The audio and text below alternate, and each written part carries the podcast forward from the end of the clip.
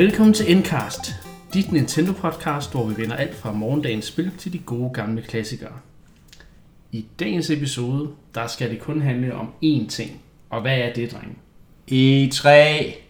Oh yes. Woo! Kom så, Christian.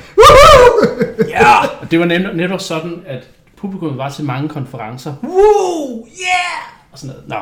Men som I kan høre, så har jeg også øh, Christian og Mark med mig i dag. Um, og vi har alle sammen set øh, Nintendo's Direct og mere til. Øh, til Hvor mange gange har I set E3. Jeg har kun set den én gang, og så har jeg set noget af den med min egen reaktion på. jeg har jo streamet min reaktion. Jeg, jeg har set den to gange. Første gang live, og så en gang, hvor jeg så med Niklas også. Oh, ja. Ja, Den gode udgave. ja. Øhm, jeg synes egentlig bare, at vi skal springe direkte ud. Vi startede med at snakke om selve Directen, hvad, hvad der kom af annonceringer der, og så snakker vi lidt om, hvad der sådan skete udenom bagefter. Ja. Øhm, og vi starter selvfølgelig med first party annonceringer, fordi det er jo et Nintendo-podcast, så det handler selvfølgelig Skal, om vi Nintendo. ikke, skal vi ikke næsten starte ved starten? Hvor, øh, med, med Doc Bowser, der bliver introduceret, eller skal vi vente med det? Det kan vi godt snakke lidt om først. Det er jo øh, Doc Bowsers første i 3 Ja, og øhm, Og første optræden. Ja, Altså- altså, ja, fordi jeg, han har måske været til E3 før, men Ja, han, ja. han er ikke optrådt i en direct før. Nej. eller til selve konferencen. Så øh, det var interessant at se. Jeg synes at faktisk, han passer, øh, han passer godt ind. Altså, han har måske, han er ikke lige så, øh, han har ikke den der episke, hvad hedder det, aura, som Reggie har, men han skal jo lige bygge den op, kan man Ja. sige, ikke? altså øh, jeg er allerede ret vild med ham, fordi, øh, hvad hedder det, det starter jo ud med, øh, jeg antager folk derude har set det, men hvis folk ikke har set det, så kan jeg lige lave en lille hurtig recap. Det starter ud med, at vi har, og hvad nu han hedder, ham den anden japaner, der, øh, jeg kan ikke huske, hvad han hedder, men ham, der har været, jeg mener, det er ham, der er instruktør på, øh, hvad hedder det, på Super Mario Odyssey.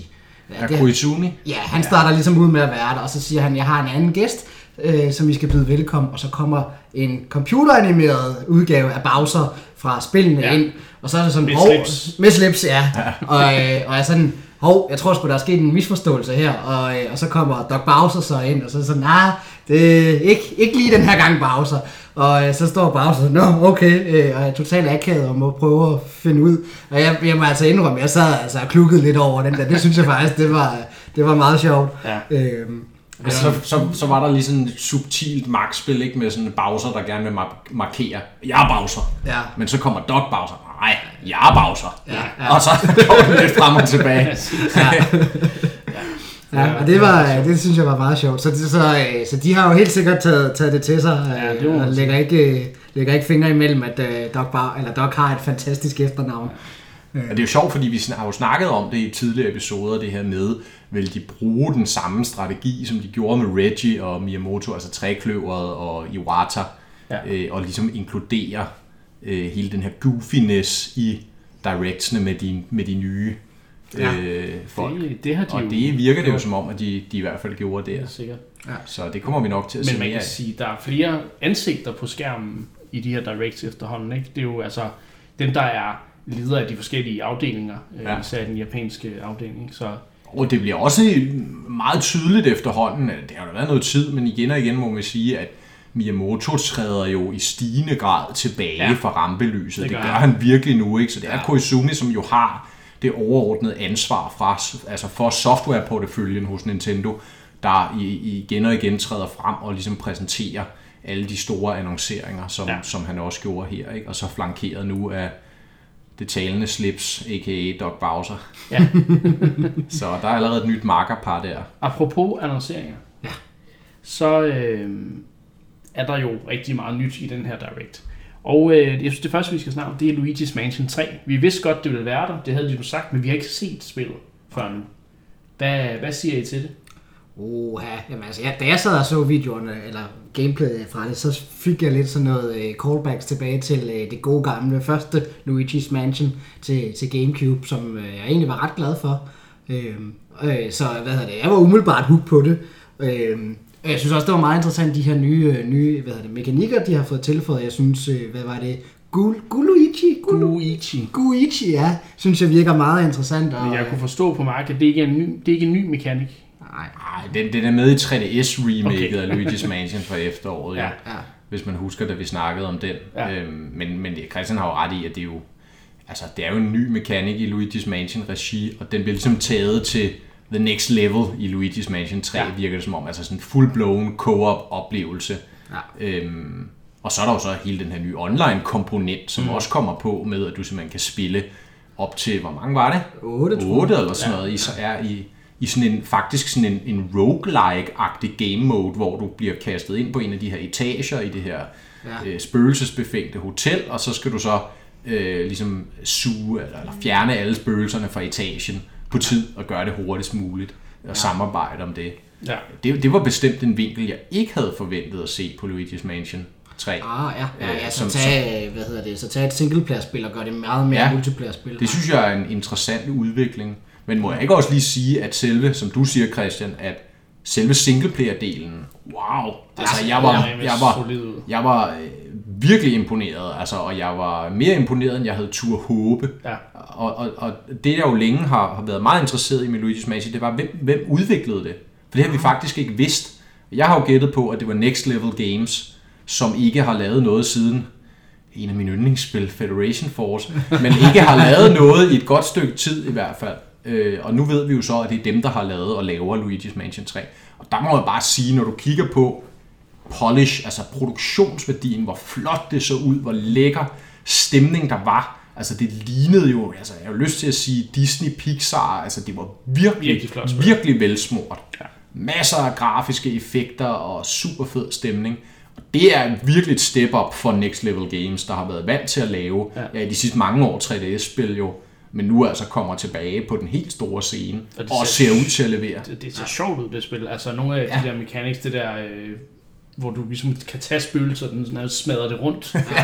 det, det så virkelig fedt ud. Altså, Og en af de allervigtigste ting også Ja. ja. er det her med, som Christian sagde, at det minder mere om Luigi's Mansion 1. Ja, Og det bekræftede de jo øh, under Treehouse, hvor de havde nogle af udviklerne siddende og demo det, og de sagde det her med, at de havde lyttet meget til feedbacken fra fansene på Luigi's Mansion 2, Ja. som jo, Ah, og, det, og det er jo også min store anke med det spil, at der var levelbaseret, og du ligesom ikke havde den her freeform exploration, Ah, men du ja. skulle klare, spillet var segmenteret i baner, hvilket ja. jeg synes clasher ret meget med ideen om Luigi's Mansion, hvor du ligesom udforsker huset på, Ja. i dit eget tempo, kan du sige. Ja. Ja.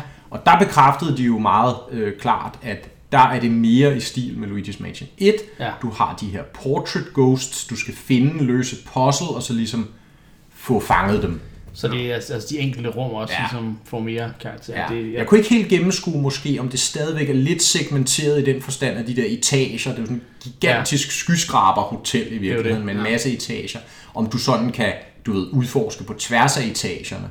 Men det er i hvert fald ikke på samme måde som toeren med det her score-baseret, og du skal også klare det på tid og sådan noget. Altså, Men det, men, det virkede også- meget mere exploration-fokuseret Ja. ja. igen, og ikke så arkadeagtigt. det bliver måske også interessant nok, fordi så kan de sådan lege lidt med temaerne i de forskellige etager og ting og sager. Ikke? Så jeg tror, øh, Ja, det var noget andet, jeg synes, der var, der var meget spændende, fordi det, hvad hedder det, i det, jeg så fra, fra Treehouse, der viste de, at der var et, hvad skal man sige, sådan ridder, sådan borgtema, og så Ja. ja. kom der også et øh, mere sådan filmstudietema, Ja, det var hvor, sjovt. hvor, hvor Luigi skulle rundt på forskellige sets, og så ligesom øh, gennemskue nogle ting og så videre. Det så meget interessant ud.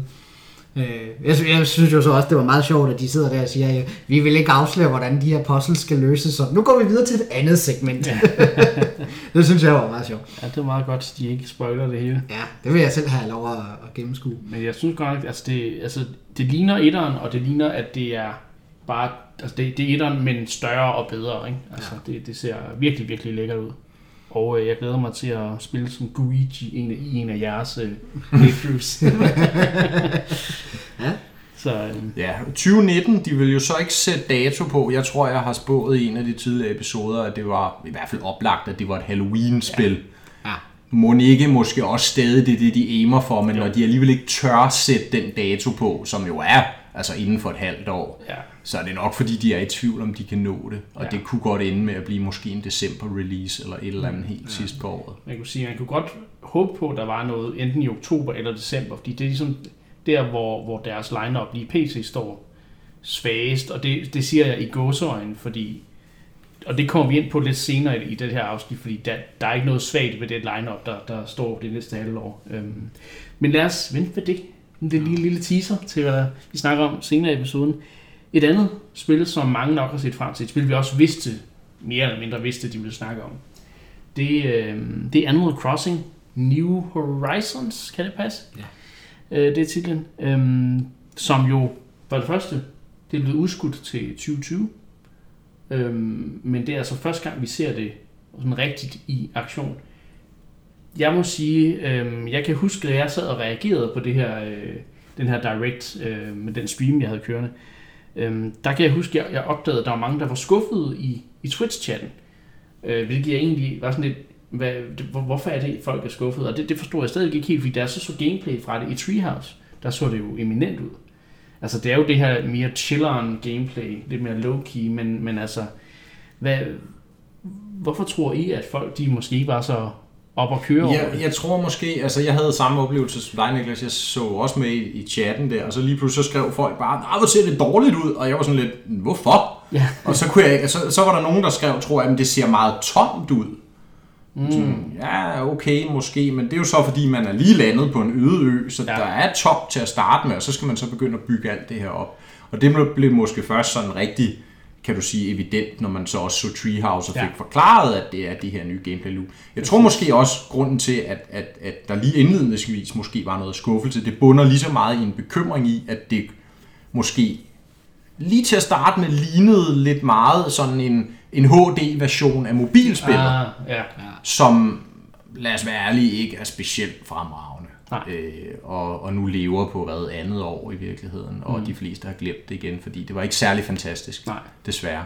Øh, og der, New Horizons tager jo lidt fra det, du starter i telt, Ja, som jo er atypisk i for, for de tidligere spil. ja, præcis. Øh, og du ligesom skal ja, på den her ø, og så skal du ligesom også mere fokus på at samle ressourcer end tidligere ja. for at bygge, ikke?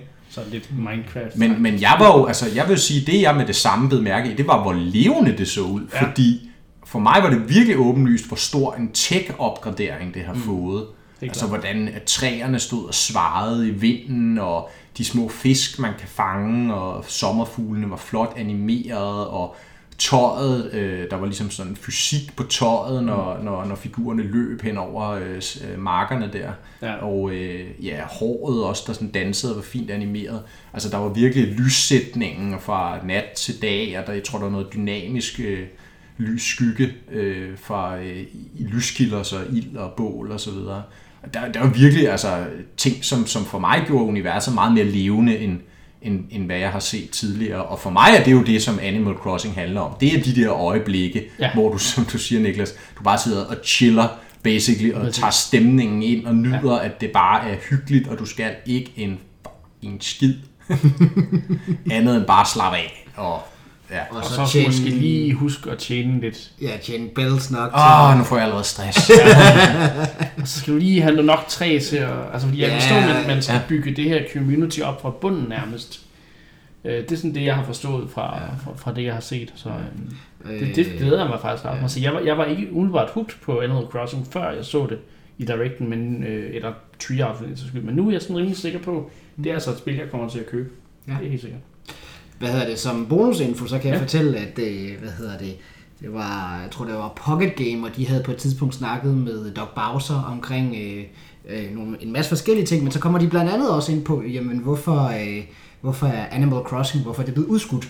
Og der kommer Doc Bowser med et svar, som jeg faktisk synes er rigtig godt, som er allerede som lidt tegner til, at han bliver en god chef øh, for Nintendo. Han sagde, at øh, Nintendos mission, det er at få smil frem på læberne, og det gælder både vores forbrugere, men det gælder i sandhed også vores medarbejdere. ja, Og det var... øh, hvad hedder det? Og, og øh, vi kunne se, jamen vi, vi, hvis vi skulle nå øh, at udgive spillet til den her dato, som vi havde, havde oprindeligt havde lovet folk, så skulle vi ud i det, der hedder crunch, som er det her med, folk arbejder overtid, ja. arbejder 12, øh, 12 timer om dagen, øh, og nogle gange også i weekenden og så videre. Og, øh, og der er det simpelthen Nintendos, øh, eller hvad hedder det, Ja, jeg tror, det har altid været Nintendos øh, holdning, men, men Doc Bowser fik så ligesom sat ord på, at det handler om, at folk skal være glade, og skal være glade for at gå på arbejde, så det valgte de at sige, det, det gør vi ikke. Så det er, det er simpelthen for at sikre sig, at, at øh, hvad hedder det, spillet får den rigtige mængde kærlighed, øh, så det bliver eks, ekstra godt som... Det der, det var så stærk en udmelding. Ja. Det er rigtig godt, du bringer den frem, Christian, fordi jeg blev faktisk en lille smule rørt over det. Ja. Altså, at, at Nintendo i en tid, jo, hvor vi det sidste år, hvis vi et kort øjeblik lige skal snakke ud over Nintendo, har hørt øh, rapporteret en masse rigtig kedelige historier om spiludviklere, der bliver drevet som kvæg, har man nærmest lyst til at sige, for at færdiggøre Ja. Red Dead Redemption øh, hos Blizzard, hos altså nogle af de helt store spiludviklere, nogle af dem, der laver de allermest populære spil, hvordan de bliver virkelig bare altså, pisket ja. Til at færdiggøre dem til tiden. Og Nintendo så som den allerstørste spilproducent jo, altså kan man godt sige, i output i hvert fald, og formentlig også i salg i virkeligheden, hvis man regner efter, går ud med sådan et budskab ja. til E3 i den her tid og siger, vi passer på vores medarbejdere, vi har udskudt Animal Crossing, fordi vi har ikke lyst til at piske dem for at få det i mål til. Ja. Det var fandme stærk lederskab, og det ja. gjorde sgu mig stolt altså, Ja. øh, på, på Nintendos vegne. Og det er jo, man kan sige, anden gang i år nærmest, at de laver en, en, en, en, beslutning, som de ved, der kommer til at være øh, til at dele vandene mellem deres fans. Mm. Altså det med at udskyde spil, det, de gjorde det samme med Metroid Prime 4, ligesom sige, jamen, Ja. det, det, det skal være hos den rigtige udvikler, Ja. og det, de skal tage sig den tid, de skal tage, for at det bliver det rigtige produkt. Men det, og, men det er det, som Og du det- siger, altså, ja. de gør det med den timing og den, og den vinkel på det, at det ender faktisk med at blive en positiv historie for Ja. dem. Det ender med, det er i virkeligheden lidt en negativ historie, at de bliver nødt til at udskyde spillet. Ja, I kommer til at vente lidt længere tid på det, ja. Men de forventer det til noget positivt. Ja. Som er reelt nok. Altså, jeg tror sgu, det er reelt nok. Det er ikke en eller anden forsøg på at spinde det politisk. Hmm. Jeg tror, det er reelt nok. Øhm, Og igen, det, ja. det, det er ikke fordi, de har brug for, at Animal Crossing ligger i, i sidste halvdel af 19. Så det kom igen. Man kan sige, det kunne måske også have ændret på nogle ting. Altså, lad os heller ikke være ja. Ja. bliver firkantet af en af Sakurai, han ligger og færdiggør Smash Bros. med drop i armen. Ikke? Altså, så, ja, det er jo altid med måde, ikke? men ikke desto mindre meget stærk udmelding ja. Ja. til branchen. Helt generelt, det der. Ja. Apropos Smash. Apropos Smash, var der mere til Animal Crossing? Det tror jeg ikke, udover at vi glæder os til Ja. ja. at, at se mere til det. Det var måske ikke helt lige... Det var måske ikke helt sådan den store udvikling, det har i sigte. Nej. Hvad tænker I altså igen? Men det tror jeg heller ikke, at det fansene er efter. Jeg tror egentlig gerne, de bare vil have en moderne, moderne take på Animal Crossing, fordi jeg tror, det er en meget, øh, meget, meget en, det er en speciel gruppe, der ligesom går til de her low, altså sådan chill øh, spil, du kan ligesom tjekke lidt ind til det hver eneste dag og så videre. Jeg, jeg tror ikke, at de nødvendigvis har brug for de her store omvæltninger i, i gameplayet.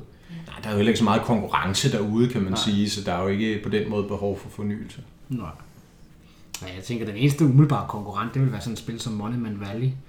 Men... Øh... Monument Valley. Nej, undskyld ikke Monument... Øh... Stardew Valley. Ja, Stardew Valley, ja. ja. Monument Valley, det er noget helt andet. Ja, det er Ja, men, men Stardew Valley kan du alligevel også, det, det fungerer ikke på samme måde, øh, i den forstand, at dagene de er inde i spillet. Ja. Det er ikke, de er ikke baseret på de dage, du, altså den dag, du selv går igennem som person og Åh, det spiller. er rigtigt, ja. ja. Og det er jo det, der gør Animal Crossing unikt med, at du siger, oh, nu, nu er klokken 8 i Animal Crossing, jeg skal lige ind og være med til det her, der sker. Ja. ja. Øh, eller, oh, det her, jeg kan fange den her bille, eller altså, Ja, ja, ja, ja. sådan nogle ting, ikke? Altså, det, det, øh, det er sådan en helt, ja, ikke- jeg vil ikke sige unik, men, men jo, det er faktisk en ret unik øh, ting, det spil kan, som, som jeg tror. Ja, det følger vores kalender over. ikke? Ja, altså, ja præcis. Øhm, som øh, jeg husker øh, til, tilbage i Pokémon Gold og Silver, var det noget, jeg gik meget op i, og det ved vi også, du gjorde, ja. Christian. Øhm, med at stå op på et bestemt tidspunkt, så man kunne fange en bestemt Pokémon og så videre. Ikke have noget mod at blive det vækket af min mor klokken meget Ja, tidligt, det er det, rigtigt. det er det samme, hvad kan man sige, øh, Ja, proces. koncept, Ja. øh, vi her snakker om. Så jeg, jeg, jeg tror sgu... Øh, altså igen, og jeg, jeg havde ikke regnet med, at jeg skulle have det, men øh, det, det sker altså nu. Jeg, Ja. jeg er blevet solgt på Animal Crossing, det er. Øhm, Resetti, han har mistet sit arbejde, det er rigtigt. Det er nok den mest negative Ja. historie, der er.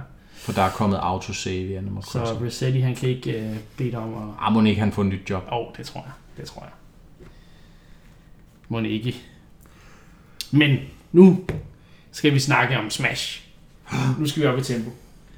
Øhm, fordi der er ikke bare én, Men hele to. men hele to Faktisk tre. karakterer. Faktisk tre. Ej, nu, prøv, nu skal du ikke... Nu, stop lige. Stop lige. Nu skal du ikke øh, underminere Faktisk min... seks. Ja, okay. Okay, Christian. Stop dig selv. Er der sex i Smash? Ja, okay. Okay, nu, nu går jeg videre her. Indtil videre, vi ved, der kommer omkring 5 DLC-karakterer til øh, Super Smash Bros. Ultimate, øhm, og vi har allerede fået øh, Joker, som kom i april, øh, fra Persona-spillene. Et spil, som jo ikke kommer til Switch, hvilket er interessant. Øhm, men nu har vi altså fået at vide, at der kommer to nye karakterer, og hvis man strækker den, og det kommer vi lidt på, så er det ikke bare en, eller, eller to nye karakterer, men flere.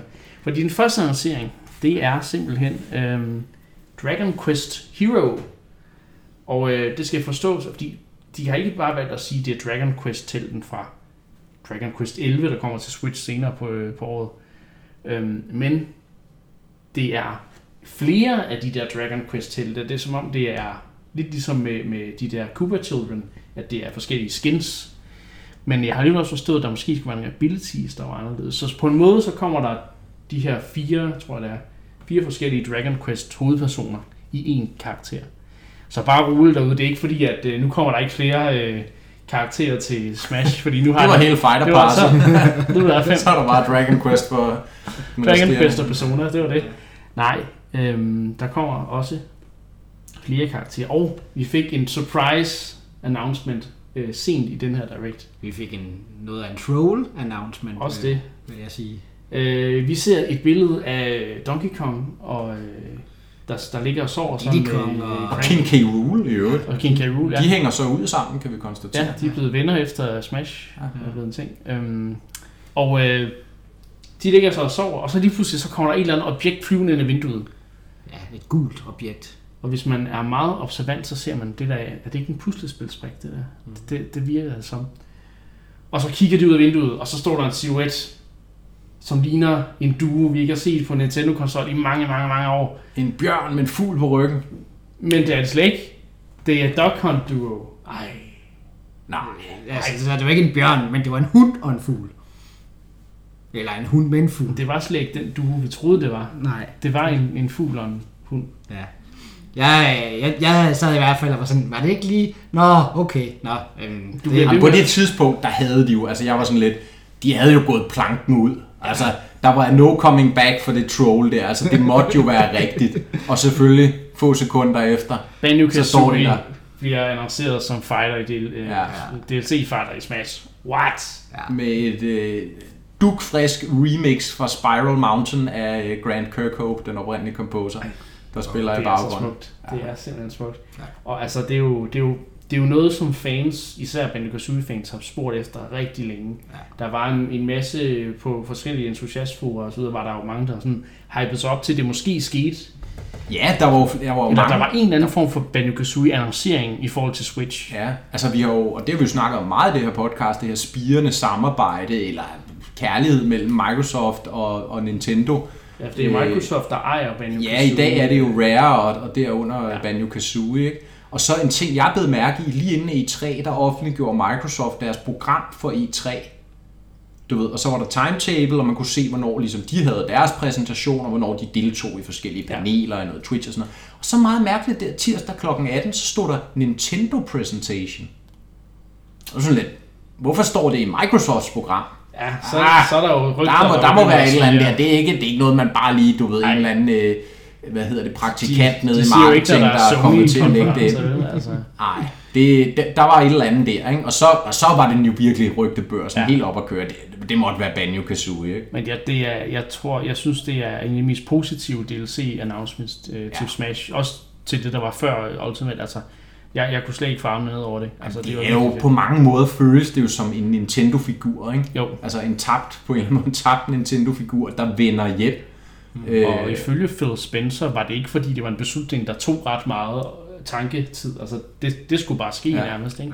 Men det siger jo også alt om hans lederskab, har jeg rost flere gange nu ja. Ja. i det her podcast, vil gerne gøre det igen. Hvor er han bare visionær i forhold til ligesom at samle spilbranchen, i stedet for at fragmentere den. Ja. Mm. Øhm, altså, og, og, og det er jo helt klart, det er jo ham, altså må man antage, der har ringet til Nintendo og Sakurai og sagt, vi ikke have Banjo-Kazooie tilbage, altså skal han ikke med i Smash? Og, og, og der er de jo sådan lidt, øh, jo, Det er selvfølgelig. Ikke? Det er det. Så det, det er jo super fedt. Altså. Og, det var, øh, og så den der... Det ser så altså, nice ud, altså. ja. Ja. Det er helt vildt. Og, Ja. og en, en, en HD-udgave af de gamle baner. Ja. Øh, jeg ved, er, det, er det Spiral Mountain, eller hvad? Jeg, har jeg ikke tror, spillet der var noget, jeg tror, det var Gruntildas lærer, Nå, der var ja. en bane baseret på. Fordi jeg har jo ikke spillet så meget Banjo Kazooie. Jeg ved godt, det er blasfemi. Men Bum, øh, bum, Jeg har jo været mere, øh, eller mere Super Mario 64 fanatiker end det. Der var jeg sådan lidt, okay, ham der, Dragon Hest, Dragon Hest var jeg lige ved at sige, Dragon- Dragon Quest, Dragon Hest guy, han kan godt, han kan godt ride hjem, hvor han kom fra, fordi at uh, Men jeg Bird tror, is back in town. The bear and the bird. hvis vi skal snakke lidt om, om, om Dragon Quest Hero igen, så er det jo faktisk sådan, at i Japan... For nu, hedder han, for nu af hedder han altså kun Dragon Hest. Dragon Hest, okay. Dragon Hest er meget populær i Japan. Øhm, fordi det er jo en af de største RPG-serier derovre. Den er nærmest, faktisk, jeg tror faktisk Dragon Quest er større end Final Fantasy i, ja. øh, i Japan. Så i den, på den japanske YouTube, eller hvad der er, jeg ved ikke hvad det er, der er deres YouTube. Ja, der er den flere visninger end Ja. Banjo-Kazooie, Ja, og så er det så omvendt herover. Ja, præcis. Så der kan vi så godt se, der er, Ja. Der er markedet segmenteret. Det er sådan et, et, et, geo, et nærmest geopolitisk spil på en eller anden måde i Smash, man ser der. Ja. Det er lidt morsomt. Så, øh, Ja. Hvordan var det? Shovel Knight var også kommet med? Eller... Shovel Knight, Ja, han er et assist trophy. han er assist trophy. Men det har han været siden uh, release. Ja, Okay. Nej, det var fordi, jeg synes bare, jeg så, der var nogen, der... der det var et der andet, det et andet spil, tror jeg nok, hvor han er en karakter. Ja, Men det er ikke et, øh, det er ikke fordi, jeg, et synes, Smash. jeg, jeg synes, jeg husker, at der var noget snak om, øh, hvem den første ikke øh, østlige spilkarakter, eller hvem, hvem der ville være den første karakter fra et spil, der ikke var produceret i Japan. Fordi rigtig mange af de karakterer, vi ser i, i Smash Bros. er karakterer, der er oprindeligt er blevet lavet af japanske Jo, udviklere. men det er jo så også fordi Det er jo så Nintendo, Banjo-Kazooie nu. det er jo også fordi Nintendo har et meget tæt samarbejde med de japanske udviklere, ikke? Ja, ja, Især. Namco Bandai, ikke? Ja. Øhm, men super, super fed. Øh, altså for mig var det også Banjo Kazooie. der var den største øh, annoncering, selvom jeg ikke er, har spillet spillene ret meget. Så, Mm. mm. Ja. Men, men øh, det, bliver, det bliver fedt at se, øh, hvordan de... Ja, og det var i den rækkefølge, at først så kommer Dragon Hest, og så bagefter kommer ja. Banjo-Kazooie. ikke? Banjo Kazooie var faktisk meget, meget, meget sent i Directen. Ja. Øh, Det var den næst sidste. Ja. Ja, så, han- så de kom først, var det helt, stod der vinter? Var det først hen, eller forår? Efterår, efterår, efterår fordi ja. øh, Dragon Hest ja. kommer i sommerkvartalet øh, øh, Ja. i år, og så kommer Banjo Kazooie i efteråret. Man kan Ja. sige, så giver det meget god mening, så kommer der måske en, en DLC-karakter i vinter, og så den sidste kommer næste forårs øh, Ja. kvartal. Er, eller, jeg tror, det er februar, der er den seneste dato, den sidste karakter Ja, ja, skal være udgivet. Og sådan noget. stil. Og når der så til den side er solgt 30 millioner Smash Bros. kopier, så kommer Season Pass 2 med en Måske runde. så skal Sakurai se bare mig, ikke være med på holdet. Nej, han kan godt glemme alt om at trække det der drop ud af armen. Der skal bare arbejdes. Ej, stakkels mand. Ja, det, Øhm, et spil, jeg øh, ser rigtig, rigtig meget frem til, fik også øh, Spotlight. Både i, øh, der kom en, en release trailer, release date trailer, ikke en release trailer, release date trailer i Directen, og øhm, vi fik også gameplay fra, øh, fra i Treehouse at se. Og det er jo selvfølgelig The Legend of Zelda Link's Awakening Ja. remaket, ja. øhm, som jeg har øh, talt rigtig, rigtig godt om. øh, Jamen, det ser herligt ud. Det ser simpelthen så godt, og det kommer faktisk allerede den 20. september. Det er jo lige om lidt. Ja. Holy. ja, det gættede jeg jo på var decemberspillet, tror Ja, jeg, i vores det tror jeg. predictions. Det overrasker mig, at de er allerede færdige med det, men okay, ja, det er jo et remake, ikke? Jo. Og øh, så. Så- viste de en ny feature, som jeg ser virkelig, virkelig meget frem til. Ja. Det er den her Dungeon Builder. Ja, det er ikke det, den hedder, men, Nej. men det, er, det er sådan, det, basically det er, at du får øh, adgang til nogle rum fra de andre dungeons. Så går du hen til en ny karakter i spillet. Det er ikke en ny Zelda-karakter, det er Dam, Damphy, eller hvad den hedder. Dam, Dampé. Dampé Ja. fra Ocarina of Time, som er Bedemanden. Ja. Eller, eller Grave grav, Digger. grav, Grav, hvad hedder det på dansk? gravgraveren. Gravgraveren, ja. Kirke, kirkegårdsgraveren, Ja. eller andet. Præcis. Øhm, Ham den uhyggelige, man altid er bange for ude på kirkegården. Man kan gå hen til ham i et skur, øh, et skur, hvor der i øvrigt før i tiden, et lille tætfedt her, var en, en telefon, telefonmand. Jeg kan ikke huske, hvad, hvad hans funktion var, men der var altså en gut, hvor man... Var det ikke ham, der kom med, var det ikke ham, der kom med hints? Jo, det var det sgu nok.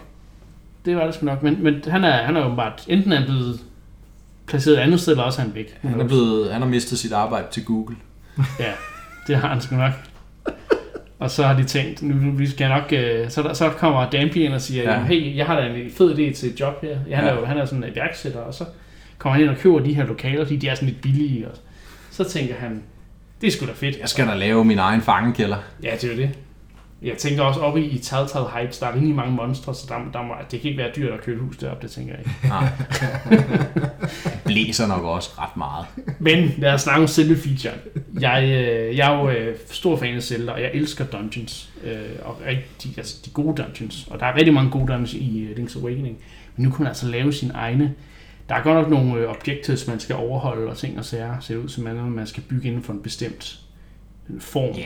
og sådan noget. Ikke? Men, men det, Det ser, er en logik jo. det ser fedt ud, at du ligesom kan blande rum fra andre dungeons. Men fik I fat i, for jeg tænker jo det oplagte her, det er, kan man så dele de her dungeons med andre? Er der et multiplayer-aspekt til det? Hmm, det synes Som, jeg ikke, så jeg kan sende mig din dungeon, nej omvendt, jeg kan sende dig min dungeon. Så det nærmest bliver sådan Mario Maker, Ja, Zelda Maker. jamen det, jeg tænker jo det er oplagt. Ja. Altså. Det synes jeg ikke, jeg så. Det Nej. snakkede de jo om i Treehouse. Og Men hvorfor skal man så lave sin egen dungeon? det er fordi, du kan få nogle belønninger ud af det. Ja, Okay, der så jeg laver min egen dungeon, hvor jeg bare skal gå et rum ind, og så er bossen klaret, og så har jeg alt skatten.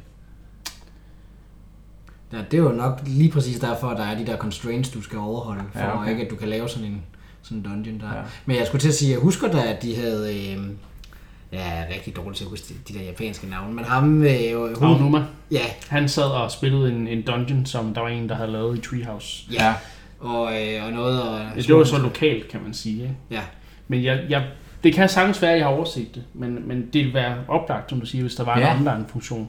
Og det kan sagtens også være, at vi bare ikke har, har Ja, set har det. hørt den endnu. ja. Men øh, det håber jeg da helt klart. Det kunne være super fedt at sende en, en dungeon til dig, Mark, og sige, hey, klar lige den her, så 10 minutter senere. Det var da nemt. Jeg tænker lidt, det vil være sådan noget, øh, det, det kunne sikkert være klassisk Nintendo, at det er ikke noget, de umiddelbart har tænkt over, og så når spillet udkommer, så er der en masse mennesker, der siger, hvorfor kan jeg ikke dele mine fede dungeons med, med mine venner, og så kommer det lidt ligesom i Mario Maker 2. Hvorfor kan jeg ikke spille med mine venner online? Ja. Om det kommer også i en senere patch. Ja, det er det jo så i det mindste gjort indrømmelse på. ja, det har Og det bliver ændret. Ja. Så det viser jo, kan man sige, også et Nintendo, der også i stadig højere grad, vil jeg sige, lytter til fansene. Ja. Altså når der virkelig er noget, hvor, hvor at, at, at de bliver meget vokale og ligesom siger, det her, det mener I bare ikke. Så ændrer de det trods alt. Ikke? Ja, præcis. Så derfor. Hvor er Virtual Console? Nå, det er en. Link's Awakening, jamen altså, hvad Det, er der at det, sige? det ser bare så... Det ser, Godt. det, der var et eller andet med, jeg læste et eller andet om, at, at der var nogen, der sagde, at det, det havde lidt tech-problemer, dem der spillede det på, øh, til E3. Nå, Det tabte nogle en del frames og sådan, okay. hvilket jeg, jeg umiddelbart tænkte var lidt spøjs, men, øh, men okay, der er mange grafiske tricks i spil selvfølgelig, og det er jo i 3D og så videre. ja. Hmm. Øhm, men altså igen, det tænker jeg, det er jo ikke unormalt, og så, så polerer de og optimerer de øh, de sidste par måneder her, og så, Ja, og så man kunne være bekymret, men, men vi må se, Det tror jeg ikke. altså, når, når vi får en anmeldet kopi, om, om, om det er Ja, noget, vi bemærker det- os ved. Det, jeg synes, der var det sjoveste ved, ved Link's Awakening-fremvisningen, det var faktisk i Treehouse, og så, oh her, nu har vi lavet det her lækre, lækre Link's uh, Awakening remake med den her nye grafik, og den er sådan lidt uh, claymation-agtig, mm. stop motion lidt, uh, super lækkert. Og så, og så hende, der spiller den der Treehouse-demo, hun starter med at rende ind i det der skide uh, hus, hvor man kan spille det der kran-minispil.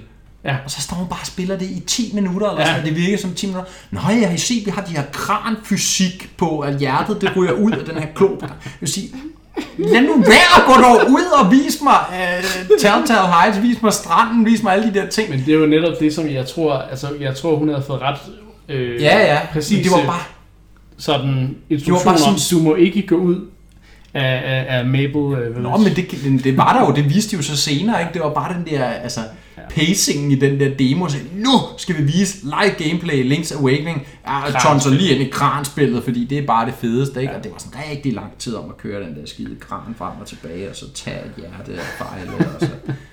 Uha, og imens Ja. så sidder de der og snakker af Numa og så ja, kran fysik, fordi det er det jo i 3D, og Det kan jo også være, at nogen har sagt, åh, du skal ja. Bare vise den der Jeg er sikker-. Det Jeg er sikker på, at det er en bullet point på ryggen af, af kassetten der, når spillet udkommer nu med opdateret kranfysik. Ja, præcis. så, øh, men det ser fantastisk ud, og øhm, jeg kan forstå på Christian, at nu øh, skal han låne mit Link's Awakening til Game Boy, for lige Ja. at spille det oprindelige spil igennem, så han kan sammenligne og se, hvad der er blevet ændret i det nye. Ja, Hvor jeg har det sådan lidt, jeg har spillet det spil så mange gange, men det er efterhånden noget tid siden, men jeg tror lige, jeg venter og siger, ej, jeg vil gerne have en lidt mere frisk du oplevelse. vil gerne have den nye kranfysik. Ja, jeg skal ja. ikke have den gamle. Det, det er fandme også svært i Game Boy-spillet. Nå. Men øhm, flere kommentarer omkring Link's Awakening? Nej, jeg tror, vi går videre, og vi bliver altså i Zelda-universet, fordi der Hvad kom, siger du? Hva? der kom en, en fuldstændig øh, hjernesambrydende øh, annoncering i, i den her direct. Jeg, altså, jeg, så Han jeg, er så jeg, målløs, han kan ikke jeg, engang snakke. jeg kan ikke snakke, fordi når jeg tænker på den her annoncering, Transporteret så... tilbage til E3 der, Koizumi, ja. der siger, ah, men, vi har lige den her ekstra ting. Hvis man øh, går ind på Twitch-kanalen, så kan man nemlig se min reaktion på, at Breath of the Wild får en sequel en, en, i samme, hvad der virker som til at være samme engine som... Øh, Det var et vildt øjeblik. Det, Det var, var en det. af de vildere øjeblikke, jeg kan huske det, fra det, Nintendo det er et af de der øjeblikke, hvor man, man ikke kommer til at glemme, tror jeg, Nej. i lang tid. Og det er jo ikke så meget fordi, at der kommer et Breath of the Wild 2. Det vidste vi jo et eller andet sted godt, at der ville gøre. det var Men det logisk. det, at de allerede viser det nu. Ja, Øhm, det, det tror jeg, de færreste havde regnet med, at det var det, vi ville se allerede i år, som den der one more thing, som du plejer at sige, Christian. Ja. Øh, det tog totalt røven på mig. også mig. Og jeg havde jo sagt for sjov, tror jeg, inden streamen, sådan rigtig, inden Directen gik i gang, at det, jeg tror, at måske var det Retro Lasse, eller en af de andre brugere fra Inclub, der den havde nævnt, jamen, øh, hvad med den der Breath of the Wild sequel, der er blevet snakket om på et tidspunkt? Hvad, er det en ting, der, der sker sådan sådan, ja, det kunne være fedt, men jeg tror simpelthen Nej, det er usandsynligt. det- Det, det er usandsynligt. Det sjove er, at I læste at det der lille segment på, hvad var det, et minut og 15 eller Ja. ja. sådan noget, den er jo ikke så lang, den trailer, det er et lille sneak peek. Men det er langt til, jeg kunne sidde Ja. og gense den. Jeg 10 gange. læste, at øh, det var en af de store amerikanske journalister, der sagde, at øh, op til E3 her har Nintendo på en eller anden måde været ekstra hemmelighedsfulde. Det har de. Og, øh, og det har så åbenbart vist sig, at selv deres sådan fortrolige forretningspartnere, de så, et, de så Directen nogle dage før. Ja. Og i den version, der var Breath of the Wild 2 teaseren udeladt. Oh, Oh, Så den var ikke engang med der, så det var virkelig Ja. en world premiere i det øjeblik ja. ja, der. holy For crap. alle andre end Nintendo selv. Ja. Og, og ja, det var vildt. Jeg så, øh, jeg så, jeg delte det også med et klip fra IGN's, øh, jeg ved War jeg ikke, Room, pra- War det. Room-agtigt, ja, hvor de dækkede et træ fra, og det var jo bare, altså det var jo som at se, øh, du ved, det afgørende mål i en Champions League-finale, ja. eller et eller andet, Breath of the Wild øh, traileren Ja, jeg- jeg der kom op bare på. tænke på det der ja, klip de der. gik Uh, helt ja. amok, og de smed bare rundt med ølglas og alt muligt andet, altså de var helt oppe at ringe. Det var Jeg, jeg kunne ikke være i mig selv, Nej, det, det- kan man se på stream. Altså, ja. Jeg var fuldstændig ude af den. Men det er jo også, men hvad er det, hvad er, som du siger, selve traileren, så hvad er det, der er specielt fascinerende ved den? Altså, man kan sige, Det er jo tonen, synes jeg, der er fascinerende, fordi det er jo nærmest fra starten af, der ligger det ligesom an, at det her, det, øh, det, det er under jorden for det første, Øh, og det, det giver sådan lidt creepy stemning, og øh, så bliver det bare ved med ligesom at skrue op for den stemning, indtil den nærmest er nærmest en horror, øh, hvad hedder det, horror trailer til at der ligger sådan et skelet krænget ud over Ja. ja. sådan et eller andet sten eller et eller andet. Ja. Ja. Det ser meget... Da, da jeg først så traileren, tænkte jeg, det der, og det der, det, må, det ligner en sage fra en af de der ja. Ja. shrines, øh, ting og sager, som er død, eller af den stil. Der spiller sådan en fragmenteret melodi. sådan. ja. Og så kommer den til live, og jeg sidder bare sådan, oh shit, fik Ja, nærmest der chok. troede jeg jo så faktisk, at det havde noget med Majora's Mask at gøre, Ja. ja. eller den forbandelse ja. der, fordi at, der synes jeg ligesom musikken og looket ligesom, Ja. der, der tænkte jeg, jeg, der tror jeg, jeg tog mig selv i at Ja. sige, det er Majora. det var det så ikke. Nej. Men, men øh, det, som jeg ved at se den flere gange efterfølgende, mm. har kunne finde frem til, det er jo, at det her s- lig, hvad det jo egentlig er, lidt, lidt modificeret lig, det er jo faktisk, øh, hvad hedder det, det har rødt hår, rødt langt hår, det har Triforce øh, øreringe, I don't know, hvad det siger, Ja. men anyway, men, og så de der øjne, de der flammende røde øjne, og for det, det er Ganon, Ganondorf, ja. Ja. Ganondorf, ikke bare Ganon, og når man også ser det der swirly stuff, der er rundt om, det ligner jo nærmest Calamity Ganons Mm. øh, sådan essens, eller hvad man kan sige, så, så der er et eller andet med, med Ganondorf, der bliver revivet. Ja, Ganondorf bliver vækket til live. Formentlig, jeg tror, det er under Hyrule Castle, det her. Ja, det ser det ud til ifølge traileren. Fordi lige til sidst, der sker der jo så det, at hele Hyrule Castle, man ser et overview over Ja, den verden, vi jo kender fra Breath of the Wild, det ja. ligner sådan set, at det kunne være taget i Breath of the Wild. Ja. Og så hele slottet, det bliver så bare, det løfter sig fra jorden i sådan en kæmpe jordskæld, og Præcis. så flyver det op i himlen, ikke? Så, Når ser man det flyve op i himlen? ej, det kommer ikke så langt op. Det er mig, der tolker, at det Ja, nok okay. måske vil flyve op og svæve, hvad Ja, ved jeg, eller godt andet over, være. ikke? Ja, jo. Så der er, nok, det, der er nok måske noget med, at hans grav har været Ja, dernede under Ganondorfs, ikke? præcis. De skal finde ud af, hvad fanden der egentlig har haft... Øh, hvorfor der er ja. det her Calamity Ganon og Så sådan der er jo det, kan man sige, og Aonuma går ud bagefter og bekræfter dels det ikke Majora, dels at ja, det er dystert, og han siger faktisk, det er, det er lidt vildt, synes jeg, han siger, det, i hans optik er det mere dystert end Majora. Og det var jo et... Altså, Det er jo et spil, der handler om, om, jord, Scary. altså om verdens undergang, basically. Ja. Altså, det er sådan lidt, hvordan kan det blive mere dystert end det? Ja. Men det til siger han jo ikke. Og, øh, og, og, men altså, en direkte efterfølger sat i samme verden, så der vil formentlig være en, en god del genbrug Ja, Øh, jeg tænker det i den forstand, at altså man kan sige sådan overordnet geografisk layout vil være det samme, mm-hmm. så Gerudo Desert ligger det samme sted i Ja. forhold til Death Mountain, alle de her ting. Men det er klart, der vil være en masse shake-ups. det tror jeg. Og så er det store jo, som du sagde i starten, de er på vej ned i noget, der kunne ligne en, tør man sige ordet, Dungeon. dungeon. Præcis. som jo i den grad, kan man sige, måske er det mest hyppige kritik eller efterspurgte mangel fra Breath of the Wild, hvor var dungeonsne. Præcis. Klassiske Zelda dungeons. Præcis. Og det kunne ligne, at de gør Ja. retur. Og så uh, Zelda med kort hår. Ja, Ja, og ja. Zelda, som bevæger sig ude i verdenen sammen med Link. så måske... Og der har jo ikke- været rigtig meget... Øh, altså folk har jo spurgt hele tiden, er Zelda playable, er Zelda playable? Mm. Og ja, Han vil ikke svare på det. nej, det vil han ikke. Selvfølgelig vil han ikke det. Så øh, Så det skal hun være. Ellers så synes jeg, det er tamt. ja, Men øhm, jeg har også læst noget med, at han har sagt et eller andet med, at, at i Japan, der, der, kan kvinderne vist godt lide, at man spiller som Link eller sådan noget den stil. Men det er også fordi Link, kan man sige helt generelt, jeg har jo altid set ham som lidt sådan en androgyn Ja. ja. figur, ikke? Altså, jo, han er, han er mand, men, men altså, han har jo sådan meget feminin træk også. jo. Men det, det, man det ville da være cool, altså. Ligesom i et andet Zelda-spil, som vi måske skal snakke om lidt, hvor man jo kan spille. Det er rigtigt. Det skal vi snakke om lige lidt. Men øh, jeg skal lige øh, slutte af her og sige, at øh, jeg tror, jeg tror, det er en winter 2020.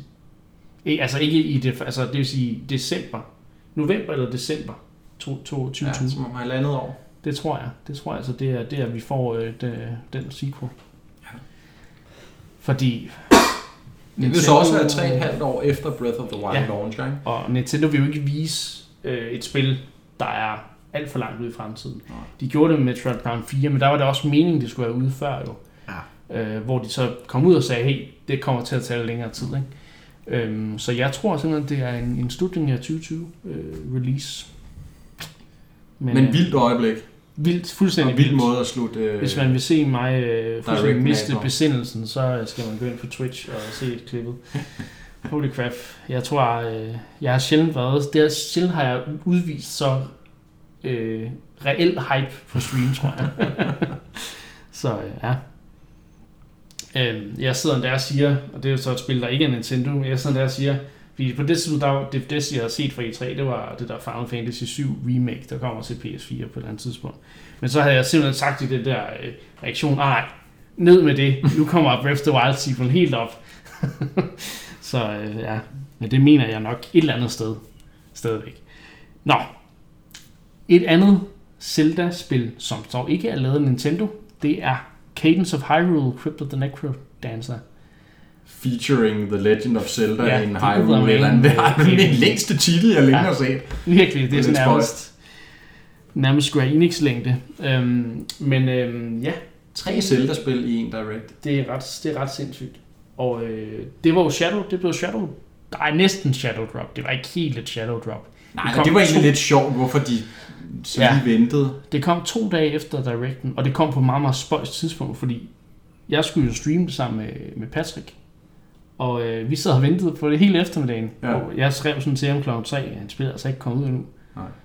Og det var det, altså det, det plejer at komme ud i EU på, på e-shoppen. Ja. Øhm, om så klokken 7 direkte, når streamen starter, går vi ind på e-shoppen, og så, er det, så kan vi købe det. Vi havde kigget, vi havde kigget fem minutter før, der kunne vi ikke købe det. altså, så det var, men vi havde lidt, vi havde lidt, øh, hvad hedder det, gradet den, fordi vi, vi havde lidt fået noget, noget, noget information om, omkring, hvornår anmeldelseskopien ville blive sluppet fri. Og sådan Ja. noget. Så ja, det var, øhm, det var en, det var en hæsblæsende. Men stadigvæk Eftermiddag. er, må man sige, betegnet som en shadow drop, har været ude siden... Øh, Men det er med med, jeg synes godt nok, det, det er fedt. Ja. Altså, jeg, havde ikke, jeg har ikke spillet Crypto the Necrodancer, men øh, det der med, at man skal holde rytmen, og, øh, og stadig har en masse Zelda gameplay med, det synes jeg er ret fedt. Og øh, puzzle solving endda også, så øh, det kan jeg godt lide, ja. Det holder. Ja. Køb det. helt sikkert. Enig. Skal du have det, Christian? Jeg, det ved jeg ikke. Du er skeptisk. Ja, jeg er skeptisk. Vi sidder endda med armene over kors. Ja. Ja, du, du er ellers øh, sådan en dansetrøje jo. Det er korrekt, ja. Så øh, det kunne godt være, det var Men, lige men, men det er jo ikke, der er jo ikke noget motion control i det spil. Du sidder bare helt stille og roligt. Jamen, du, du skal lidt selv være med, fordi jeg, jeg, for at holde rytmen selv, så Ja. sidder jeg sådan og rocker frem og tilbage, når jeg spiller. For ellers Så, så, de er øh, bare hammer gode, de der Zelda remakes, Ja, det er de har Ja. Pakket ned. du, sidder ikke og knipser også. For, det kan jeg jo ikke, jeg skal jo styre. Ja, det er selvfølgelig ikke nej. altså, Spiller det med en hånd. Ja. det er fordi, jeg, jeg har spillet mest spillet det i handheld, faktisk. Men øhm, jeg har også spillet lidt med Pro Controller. Ja. Så skal du huske at knipse på 1 og 3. Nej, det er forkert. Man skal klippe på 2 og 4 for at give det lidt ekstra groove. Nå, nok om det. øhm, Demon, altså nu er vi i, i nu er vi altså gået over i, det, det, det her var- det var sådan Nintendo First Party ud af de cadence. Men vi er altså over i, i tredje part spil nu, third party annonceringer. Øhm, og der er en masse spil der, som vi faktisk ved kommer, og vi, vi kender lidt til. Der er jo for eksempel Demon X Machina, som er det her mech, øh, mech-spil, der kommer. Og det kommer altså den 13. september. Det er faktisk, Kommer det endelig? nu har vi fået en release date på det. Det, var, det er jo faktisk sidste år C3, at det blev annonceret. Nej, det er længere tid siden. Er det det? Ja, det er det. Er det Jeg skulle til at sige, at det har været med de sidste to E3. Nå. Øh, og jeg skulle lige til at sige et eller andet kægt med, at øh, jeg tror, det må være det Switch-spil, der har fået allermest E3-sendetid. Øh, Ja, det over må de det sidste par år. Det altså... Ja, det ja, det ser, det ser bedre og bedre ud, men er stadig ikke helt solgt på Nej, det. altså jeg vil sige, jeg spillede demoen, der kom Ja. tidligere på året. Jeg var ikke helt, Nej. helt op og køre over det, men det har en speciel, øh, hvad hedder det, artstyle, øh, og har meget det her japanske mech, øh, det skriger bare Ja, japansk. jeg synes, det, er- altså, når man ser gameplay fra det der, så dem spille det i Treehouse, der er godt nok meget tekst på skærmen og Ja. alle mulige mærkelige symboler og indikatorer og alt muligt, og det drukner sådan lidt i... Man, man skal være en bestemt type for, Ja. for at synes om det, tror jeg. Øhm, et andet spil, der også skriger Japan, det er Astral Chain Ja, det er jo så mere min, Platinum, det er mere min smag. som jo er et, øh, hvad er det, det man kalder et beat'em up Ja, det er jo faktisk et uh, character, character action, action. Nå, game. det er det der koncept, jeg Ja. ikke helt har forstået. Et og, character øh, action. Ja, det er jo det, Platinum excellerer i at lave. det er jo også... Øh, den Bayonetta der- er det er jo ja. deres store hit, kan Ja. man sige, ikke? men de har andre solide ja. på, på CV'et. Men det kommer jo lige om lidt, slut august. Ja. Nu så vi 31. gameplay for første gang. Det blev annonceret i en trailer tidligere på året. Nu så vi gameplay for første gang. Og jeg var sådan lidt bekymret for at sige, det, det kan gå begge veje, fordi ja. vi har ikke set noget gameplay, og der er relativt kort tid til spillet kommer. På den ene side kan man sige, okay, de må være komfortable, at det vil være færdigt og så videre, men, men det ved vi jo også nogle gange, at det kan også bare, bare være, okay, det er blevet så godt, som det nogle gange er, og lad os få det ud af døren og tjene nogle penge på det. Ikke? Og der synes jeg alligevel, når man så det gameplay, at det så, det så solidt ud. De har jo den her rigtig interessante mekanik med, at du spiller to figurer. Ja, det er det. Du har Øhm. din... Hvad, hvad er det, de kalder den? Øh, Ja, det, det er sådan det nogle, jeg sådan nogle monstre, de, Ja. de, de fanger nærmest, og så ja. er Ja. det deres partner, ikke? Jo, og så har de denne her øh, ånden, det åndelige bånd, Astral Chain, ja. til dem, som de så kan bruge. Ikke? Så, og de viser nogle ret interessante kombinationer, hvor du kæmper mod den her, det her store monster, og så sender du så den her din egen lille hjælper afsted, og den, den løber ligesom op bagved, og så har Ja, du den der sådan, lille, ikke? Den er jo Ja, ja, lidt større end stor, ja. karakter. så har den sådan en kæde, Ja. igen sådan en eller anden fysisk, åndelig kæde, som den så ligesom slynger omkring dem, du kæmper imod, Ja. og det gør så ekstra ondt på dem, og Ja. nogle jeg vilde synes, det kombinationer og sindssygt ja, japansk og over-the-top univers, klassisk Platinum, øh, sådan noget cyberpunk, Ja. sci-fi. og, og, og looket er, altså den grafiske stil er bare, det er nærmest, nærmest taget ud af en anime, Ja. ikke? Altså, det er virkelig, virkelig flot. Jeg synes, det ser godt ud. Og der var også en dag, at der var baner, og det viser sig, gameplayet i virkeligheden mere alsidigt end som Ja. så. Altså, det er ikke bare rent beat em up. Nej, der er noget Øh, platforming og noget... Både det og noget, sådan, nærmest noget detektiv, hvor man Ja. skal gå rundt og lige løse lidt gåder, eller i Ja. hvert fald sådan opklare nogle gerningsscener, sådan lidt Ja. Batman-spillende style, hvis man har Ja. spillet dem. Øhm, og så var der også en sekvens, hvor man kører på motorcykel, Ja, det så jeg. øh, og øh, hvad hedder det, jager en eller anden, man skal fange, og det så egentlig også ret fedt. Og det, det er jo det, som de der spil står og falder på. Ja. Altså, fordi det er vigtigt, at der er variation i gameplayet, mm. så ikke du bare føler, at det er det samme øh, hele vejen Så igennem. klassisk platinum, og det ser godt ud. Det bliver klart et køb på min side. Helt sikkert også herfra. Øhm, et spil, som der har været rygtet rigtig længe, The Witcher 3. Bum. Det blev sgu annonceret til Directen. Der var nogen, der fik ret der. Øhm, og det kommer, jeg, kan ikke, jeg tror ikke, jeg kunne finde nogen dato på det, men øh, det kommer i sådan en complete udgave med alt DLC, der er kommet til de andre udgaver osv. Og øh, jeg tror, det mest interessante ved det her spil, det er jo den tekniske løsning. Det er jo et spil, der er, kendt for at være rigtig, rigtig flot på PC især. Øhm, men det er jo en, en grafisk nedgraderet udgave, må man sige, til Switch. Og som jeg forstår det, så øh, kører det i 27p på fjernsynet, og i 540, kan det passe, på øh, handheld, i handheld, version, øh, handheld mode. Øhm, det Hvilket jo er et godt, stø, st- et godt stykke under, kan man sige, den Ja. Native resolution, som er Præcis. jo ligesom den, den max opløsning. Normalt er det jo i konsollen kan 27p, de kører på i handheld mode, ikke? Ja, og så op til fuld HD på tv'et, ikke? Men, men det, de har simpelthen de gjort, hvad de kunne, tror jeg, for at optimere Ja, spillet. Altså det er jo virkelig, som du siger, Niklas, det er jo et spørgsmål om, hvis det her kommer ud, og det kører, og jeg så sammenligningsbilleder fra, det var så Playstation-versionen til Switch-versionen, Ja. og ja, selvfølgelig kan man se, der er forskel. Ja. Spørgsmålet er, hvor stor forskel du kan se, når du får det især ned og kigger på den lille håndholdte skærm, hvor Ja. at, at tingene jo bliver, altså, du kan ikke spotte alle de samme ting, som du kan på et stort 4K-fjernsyn.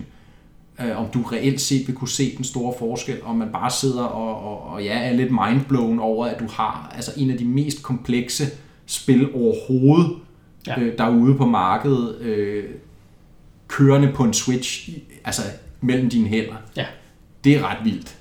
Det, jeg må sige, det må være noget, det er noget en formåen, hvis de kan få det til at køre øh, bare nogenlunde. Ikke? Ja. Altså det, det vil jeg sige. Og det er jo ligesom, jeg er også imponeret over, at Bethesda udvikler, eller er så et, øh, der får øh, Doom og ja. Wolfenstein 2 til at køre på Switchen også. Ikke? Ja. Men det her, det er altså et open world spil med en helt anden altså simulation med NPC'er, der har deres Ja, gang. Der, altså. Der er så mange andre ting ja. i spil end sådan en lidt mere lukket first person shooter, ikke? Og det er jo et af de største open world spil, der er derude Ja. overhovedet. Øh, et, faktisk et af de, udover Breath of the Wild, ja. Så er det faktisk et af de bedste open world spil, der er. Så det, jeg vil sige, det, hvis, man, hvis man ikke har spillet The Witcher 3, så skal man altså købe det til, og man godt kan lide rollespil i hvert- i hvert fald, så skal man altså købe det til, øh, når det udkommer senere på året. Ja, lad os lige se, om porten holder. Ja. Altså, at man ikke er helt nede og kører, hvad var lige ved at sige, 15 fps eller et eller andet, det skal hakke sig igennem. Ja, det skal ikke være Det, det tror jeg dog ikke på, fordi det virker som om allerede de ved, hvad de laver, ikke? Jo. Og ja, det vil ikke se lige så flot ud, som hvis man spiller det på nogle af de andre konsoller, men igen, altså, hvis ikke det går ud over gameplayet, så er det altså noget af en bedrift, det må man sige, og nok det mest avancerede tekniske bedrift, vi så har set på Switch hidtil. Mm. Det bliver spændende. Der kom også en masse, hvad kan man sige, mindre øh, annonceringer. Og det øh, var sådan faktisk interessante ting. Der kommer øh, et øh, remake af det tredje Secret of Mana-spil, Trial of Mana. Det kommer næste år. Men allerede nu, der, allerede under efter et øh, Directen, der blev der altså shadow droppet øh, Collection of Mana, som indeholder øh, Final Fantasy Adventure, som er et, en Game Boy, Game Boy-spil i øh, Mana-serien øh, Secret of Mana, det originale, og så øh, Secret of Mana 3, tror jeg, Trial of Mana i, i den originale udgave. Og det er Ja, vist så- nok første gang, Ja. det kommer til Vesten. Ja, det er aldrig blevet lokaliseret før. Så det har fandtes i Japan, altså et gammelt Super Nintendo-spil, der har fandtes i Japan, men som aldrig har været lokaliseret før. Men som jeg de synes, lige lægger med i den her collection. jeg synes den var jeg mere hooked på, end jeg var Nå. på remaket faktisk. Ja, okay. Øh, som en, der ikke har dyrket den serie specielt meget. Jeg hører, at øh, det ser bedre ud end Secret of Mana remaket. Ja. Det, har ikke, det har ikke fået så god øh, Nej, modtagelse, men det synes som om Trials of Mana skulle, skulle være lidt bedre, Trial of Mana skulle være lidt bedre i Trials. Nå. Men øhm, det koster, den der Collection of Mana, som Ja, den er lidt peberet. Den er lidt peberet, 300 kroner. Ja, for et, øh, et Game Jeg var Boy lige ved at spil og to det. Super Nintendo-spil. Lige var at købe det til, til streamen, jeg streamede onsdag, men øh, jeg tænkte, ej, det, min pengepunkt kommer til at bløde. Christian har selvfølgelig købt det allerede. Nå nej, det er jo ikke et Nintendo 64-spil. Det er hverken et Nintendo 64-spil eller et puzzlespil. Ja. Nej, det er ikke. Det er et action RPG. Øhm, vi fik et andet Shadow Drop, Contra Anniversary. Ja, det vidste vi jo ville komme, Ja. ja. men vi vidste ikke præcis hvornår, og de shadow droppede det. Jeg snakkede jo positivt om Castlevania Collection for et par episoder siden.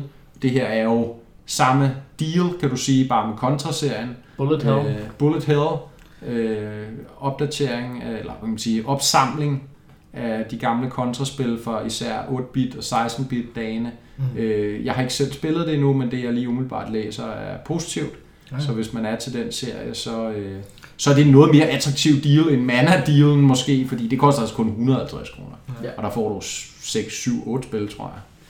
Øh, bare sådan en ren nysgerrighed. Ved I, hvor, øh, hvor svære Gameboy-udgaven af kontraspillene var i forhold til de andre spil?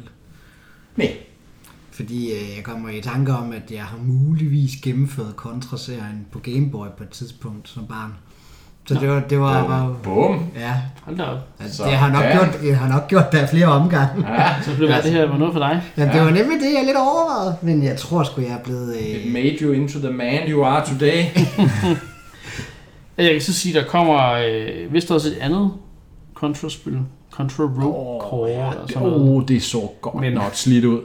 Det er nok ikke helt den samme kaliber som de gamle. Nej, det, wow, det så godt nok tvivlsomt ud, må jeg bare sige. Men den 24. september, Mark, hvis du skal Ja, men, men altså, det var jo sådan lidt... På en eller anden side, synes jeg jo, det var positivt at se, at Konami er altså begyndt at lave spil igen, som i, Ja. ja. til, til det segment, vi sidder og er i og, er og snakker om. ja. Fordi de har jo ellers øh, øh, ja, meldt sig ud og kun lavet de her slattende pengespil. Men øhm, nu har de altså indset, at man kan tjene nogle skejser alligevel på det traditionelle spilmarked, og de har jo altså stadigvæk nogle af de aller, aller fedeste franchises. Ja. Castlevania, Silent Hill. Der... er- Så man kunne håbe, kontra, ja, det så bare virkelig dårligt ud. Ja. Så jeg kan ikke huske, hvad det hed. Det hed... Øh, Contra, et New eller andet- Corps eller et eller andet. Ja, jeg forstår. Øh, jeg har lige fundet det. Rogue Core. Rogue Core. Ah, det lyder Så. godt nok try hard. Ja, lidt. Ja, det var også, altså var det en gris i undertrøje, eller hvad, der gik rundt og skød med to maskingeværer, det var sådan helt whack. Ja, det, det ja. virker lidt ved siden af, i forhold til, hvad man Det gør det tænker godt nok. Contra. Øhm, Ja. Der er øh, jo så det spil, som øh, Dragon Hest, han, han kommer fra Dragon Quest, øh, Dragon Quest 11? 11S Echoes of an Elusive Age Definitive Edition. Det har altså fået en, øh, en hvad hedder det, release dato. Øhm, og jeg har faktisk lige... Øh, ja, jeg har faktisk lige øh, fuldstændig skudt ud af hovedet, hvornår det er. Men jeg mener, jeg mener det er i september. Ja. September er rimelig stærkt, Ja. faktisk. Det ser ret godt ud, altså igen. Øh. Øhm, For en, der ikke aldrig rigtig har dyrket Dragon Hest, der synes jeg, det ser ret godt ud. Ja, det er jo sjove ved, ved 11'eren her er jo, at fordi da det udkom til 3DS, var det jo sådan en 2D-udgave. Ja. Men i Switch-versionen, der kan du skifte, jeg ved ikke, om du også kan det i PS4-versionen, men Det kan du ikke. Nej, okay. Nej. Du kan skifte mellem de to versioner i Switch-versionen. Ja. Øh, så du kan ligesom sige, jamen, hvis du hellere vil opleve historien i gammel, på gammel 2D JRPG-manér, jamen, så kan du gøre det. Men hvis du vil have det i full-blown 3D og så videre, så kan du også gøre det. Det synes jeg er interessant. Det er det. Det, det synes jeg er super cool. Og øhm, der er ikke så meget at sige, andet hvis man er til, til hardcore JRPGs, øhm, så er det, Så det er noget af det største jo. Jeg vil sige, jeg har aldrig rigtig kunne komme ind i Dragon øh, Quest. Jo, Dragon Quest Builders synes jeg er fedt. Men det er fordi, det har det her building mechanic, samtidig med, at det har en, en klassisk JRPG-historie. Det synes jeg er ret cool. Men selve spillene, de er lige klassiske nok for mig. Jeg skal have noget øh, modernisering, før jeg ikke falder helt af vognen. Men det ser dog ud til, at det også har nogle, hvad kan man sige, moderne tiltag, men, men det er bare, den serie har bare lige fanget mig. Anyway, Resident Evil, altså gengæld en serie, der har fanget mig. Jeg har jo lige spillet 4'eren på Switch, og jeg kan fortælle nu, det vil sige, det er jo selvfølgelig også. Vi kan Breaking genfortælle, ja, breaking news. Nej. Resident Evil 5 og 6. Boo. Det kommer altså til uh, Switch nu. Men det er Ja. jo ikke fordi, jeg sidder og har armene helt op i vejret. Fordi Det der, det var det mest, må jeg ikke gerne sige, det var det mest bizarre indslag i den Direct. Nå jo, det, Fordi der, det der de, de har, ja, de har, altså, og jeg var jo ret hyped, vil jeg sige, ja. fordi det er et, et segment, hvor, at, at, hvis I husker det, at, at der sidder nogen i et, et, et uhyggeligt, ja, det ligner sådan et spøgelseshus, Ja. ja. taget ud af den der virkelig skumle Netflix-serie fra sidste år, Haunting of Hill House. Det Og minder lidt om Luigi's Mansion, faktisk. Ja, også lidt det. Og så, øh, og så sidder de og spiller, øh, og så bliver man ligesom i stigende grad klar over, at det er noget med Resident Evil at gøre. Man tænker, hvad er det? Er det et helt nyt? Er det et eller andet spændende remake? Er det gamle et nyt remake af originalen, eller et eller andet? streamingudgaven af 7'eren, der kommer til Switch. Ja, den er relativt lang, den her trailer jo, altså, og der er virkelig brugt penge på det jo, altså vi taler skuespillere og sæt og alt muligt, og så er det Switch-versioner af de to dårligste Resident Evil-spil, der er. Ja, og som- de andre, som allerede er kommet. Åh, oh, sikke en trailer.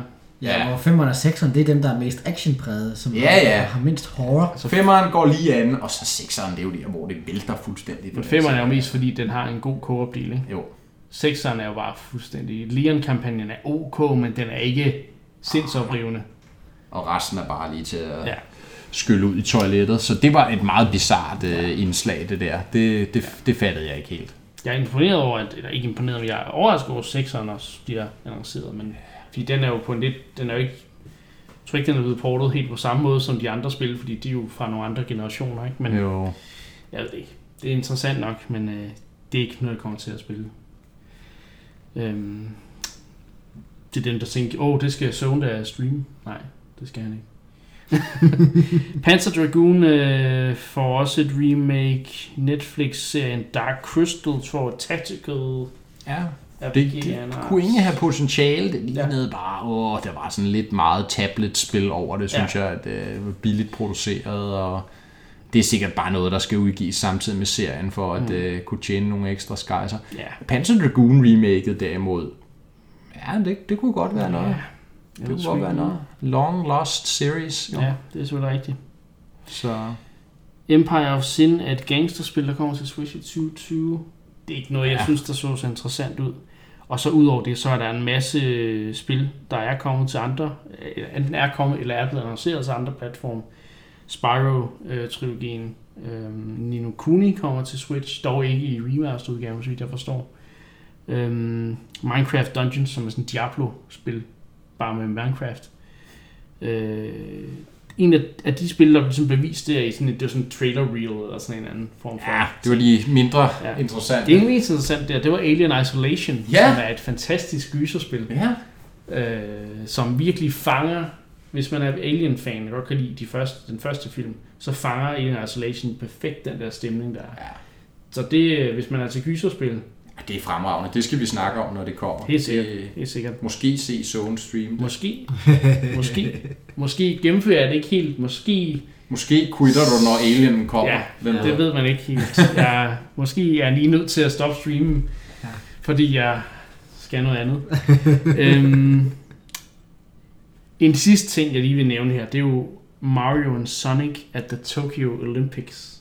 Det kommer jo snart. Øh, er det noget, øh, er det en serie, som I øh, sådan har, har spillet? Jeg tror, at nogle af dem skulle egentlig være meget fine. Øh, Det er sådan nogle minigame collections, ikke? Ja. Jeg, Så, jeg kigger øh, mest over på Christian, for jeg tænker, at det kunne være noget for ham. Ja, fordi han er lidt sådan nogle lidt, lidt De der weird- Mario sportsspil der, dem har han jo øh, en hang til. Jeg kan ikke huske, om jeg har det første.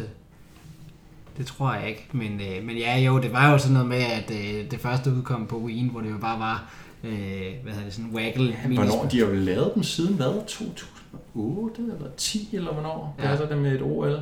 Ja. De laver dem jo også med vinter-OL, ikke? Ja, Jo, så det har jo så været... Ja, så de har været, ja. det må sælge okay jo. Det må det. Inden øh, vi går videre, så skal jeg sige, at vi er i hvert fald over halvvejs i, i Endcast-episoden her, men altså, der er stadig mere E3, der skal snakkes om. Det er jo det. Det og kan man til ikke bare lade ligge. øh, der måske øh, lytter derude, som ikke helt ved, hvad det er, de lytter til, så øh, er det her Endcast, dit Nintendo-podcast, hvor vi vinder alt fra morgendagens spil til de gode gamle klassikere. Og øhm, med det, så synes jeg, vi skal snakke lidt om, altså det var Directen. Det var, hvad vi fik annonceret til Directen. Nu, der skal vi snakke om, hvad der skete udenfor.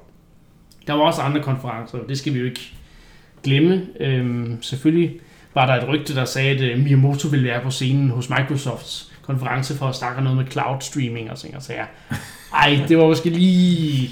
Wow. Det var et andet fransk medie, der havde øh, hypet den op, og det Ja, var... det var et par timer inden Directen, tror jeg, at, øh, at det der gik Og løs. det, var, det skete ikke, og det var ikke så overraskende. Men øhm, der var ting, der rent faktisk skete, og det var Ubisoft. De havde jo deres konference. Og ikke nok med, at de annoncerede et nyt Just Dance til Wii og Switch. Og det er der, hvor Hvad for Christian... en version skal du have, det er det, Christian? hvor man tænker, hvad for en version skal Christian have? Fordi, Eller begge to dobbelt dip måske? Du kan sammenligne, om den er bedst med Wii-controlleren Wii Motion Plus, eller den er bedst med Joy-Cons. Åh, ja. det er jo vildt, at de udgiver et spil til Wii. Ja. Altså, Ja, det den synes står jeg- vel stadig i så mange hjem derude, ja. altså. Ja. Og måske lige ned i det segment, ja. Ja. som godt kan lide at spille Just Dance, ikke? jeg synes godt nok. Men ja, det er sjovt, at der stadig udkommer et Wii-spil. Hmm. Men øh, du skulle have det, tænker jeg. Det kommer an på, om jeg kan få en anmelderkopi af det. Det var jo en, øh, det var jo en anmelderkopi, jeg fik af Just Dance. Jeg troede, det var 2009. sådan et uh, first, first day. Nej, nej. Nå, okay. Hm. Skuffende. Ja. Uh, Ubisoft var meget, uh, de har meget fokus på de andre platforme. Uh, og der kom desværre ikke et uh, Mario plus Rabbids 2. Nej, ikke endnu. Ikke endnu. Det må være undervejs. Men der kom et andet uh, spil, de annoncerede, uh, et meget Breath of the Wild-lignende spil, der hedder Guards and Monsters, tror jeg. Um, vi så kun en CGI-trailer, og det kommer ikke i år, men uh, det så da godt nok interessant ud. Det Ja, havde altså- bare vibes af Breath of the Wild fuldstændig. Fuldstændig, ja. Også lidt æstetikken, ikke? Jo. Altså, Og så er det jo, øh, det er jo, det er jo, det er jo græsk mytologi, det hele handler, øh, sådan handler om. Og det er jo, øh, det sjove er her jo, at nu, nu bliver det lidt, for jeg, er jo- jeg er jo faktisk gammel Ubisoft-fan. gammel. Ja, fordi der er jo, det går lidt op og ned. Men Ja, ja, ja. dengang Assassin's Creed blev annonceret, der var jeg fuldstændig op, og, op og køre. Og jeg ved godt, der er mange, der slet ikke synes, den serie er noget særligt og så videre, men dengang var jeg altså virkelig... tog livet af Prince of Persia, det... Det kan man sige, det var en af de negative, øh, negative ting ved det. Men øh, det er altså øh, veteranudviklere fra øh, Assassin's, de gamle Assassin's Creed-spil. Øh, også dem fra Odyssey, den nye. Og så er det så også folk, der har arbejdet på nogle af de andre øh, serier øh, hos Ubisoft. Så, så det er sådan, jeg tror, at det team, de har sat sammen Mm. til det spil her, det, det virker lovende. Det er jo lidt mere cartoony stil. Og det er jo sådan et spil, hvor man igen tænker, altså lidt ligesom vi så med sidste års øh, Starlink, Ja, hvor man tænker, det, et- det er et spil, der på en eller anden måde kunne targete Switchen først og fremmest, eller det publikum, der er på Switchen. ja. Øh, fordi igen, altså Ubisoft laver mange spil, som du siger, Niklas, men det er jo rigtig meget også skydespil, ja. Ja. de her Tom Clancy, de her store Assassin's Creed-spil, som jo måske er bedst på de andre maskiner, hvor grafikken virkelig kan få fuld smad. Men ikke? Ubisoft er den gamle skole af Mm. Rayman og Ja, ja, ja, ja. alle de lidt mere... Og der lignede Gods kreative. and Monsters. Ja. Øh, måske faktisk noget, der godt kunne target Switch først og fremmest, og, Præcis. og det publikum jo, som jo er super glade for Breath of the Wild. Og de må, altså jeg Så- tror, Ubisoft må være glade for Switchen, også med, Mm. med Mario and Rabbids, ikke? Så, Jo. så det, en, det ser rigtig interessant. Jeg glæder mig til at se rent faktisk gameplay fra spillet, og Ja. ikke bare CGI-stuff. Um, så, um, så kudos til Ubisoft for stadigvæk at, at, at annoncere spil til Switchen. Um, Og i Oh, stadigvæk, jeg tror ikke, øh, det er, Så. altså man kan sige, deres lineup i år, altså jeg tror, at Mario Rabbids kommer helt sikkert, men ja, det var hvad deres lineup kunne blive til i år. Ja. Det er jo ikke det mest imponerende lineup for, hvad vi ellers har set fra det Ubisoft øh, de sidste par år, men altså det stadigvæk var det værd at tage med. Men der er så også... Øh, Square Enix havde også en konference meget, meget, meget sent om natten. Jeg sad oppe og så den live. Ja, fordi jeg er selvfølgelig stor du øh, Square Enix fan, stor fan af japanske øh, rollespil og så videre, selvom Square Enix jo, Bare ikke Dragon Heist. Nej, bare ikke Dragon Head, som Square Enix jo, i den her day and age, der er de jo sådan nogle, hvad hedder det, hvad skal vi kalde dem, øh, ja, de har også vestlige udviklere og så videre, ikke? Så, så det, øh, der kommer altså et drop her, som jeg har set rigtig meget frem til. Final Fantasy 8, en remastered udgave til Switch, og selvfølgelig også til andre konsoller, men det er ikke det, vi er ligeglade med. Mm. til Switch, det handler om. Det er jo et spil, der manglede, da de annoncerede 7'eren og 9'eren og 10'eren og 12'eren øh, hvad hedder det, se tidligere på året, ikke? Men nu er det simpelthen blevet tid til, øh, at 8'eren endelig udkommer igen til, øh, til en konsol, eller i det hele taget til, til andet end Steam, hvor der er en meget, meget, meget dårlig udgave, som jeg har lidt snakket om.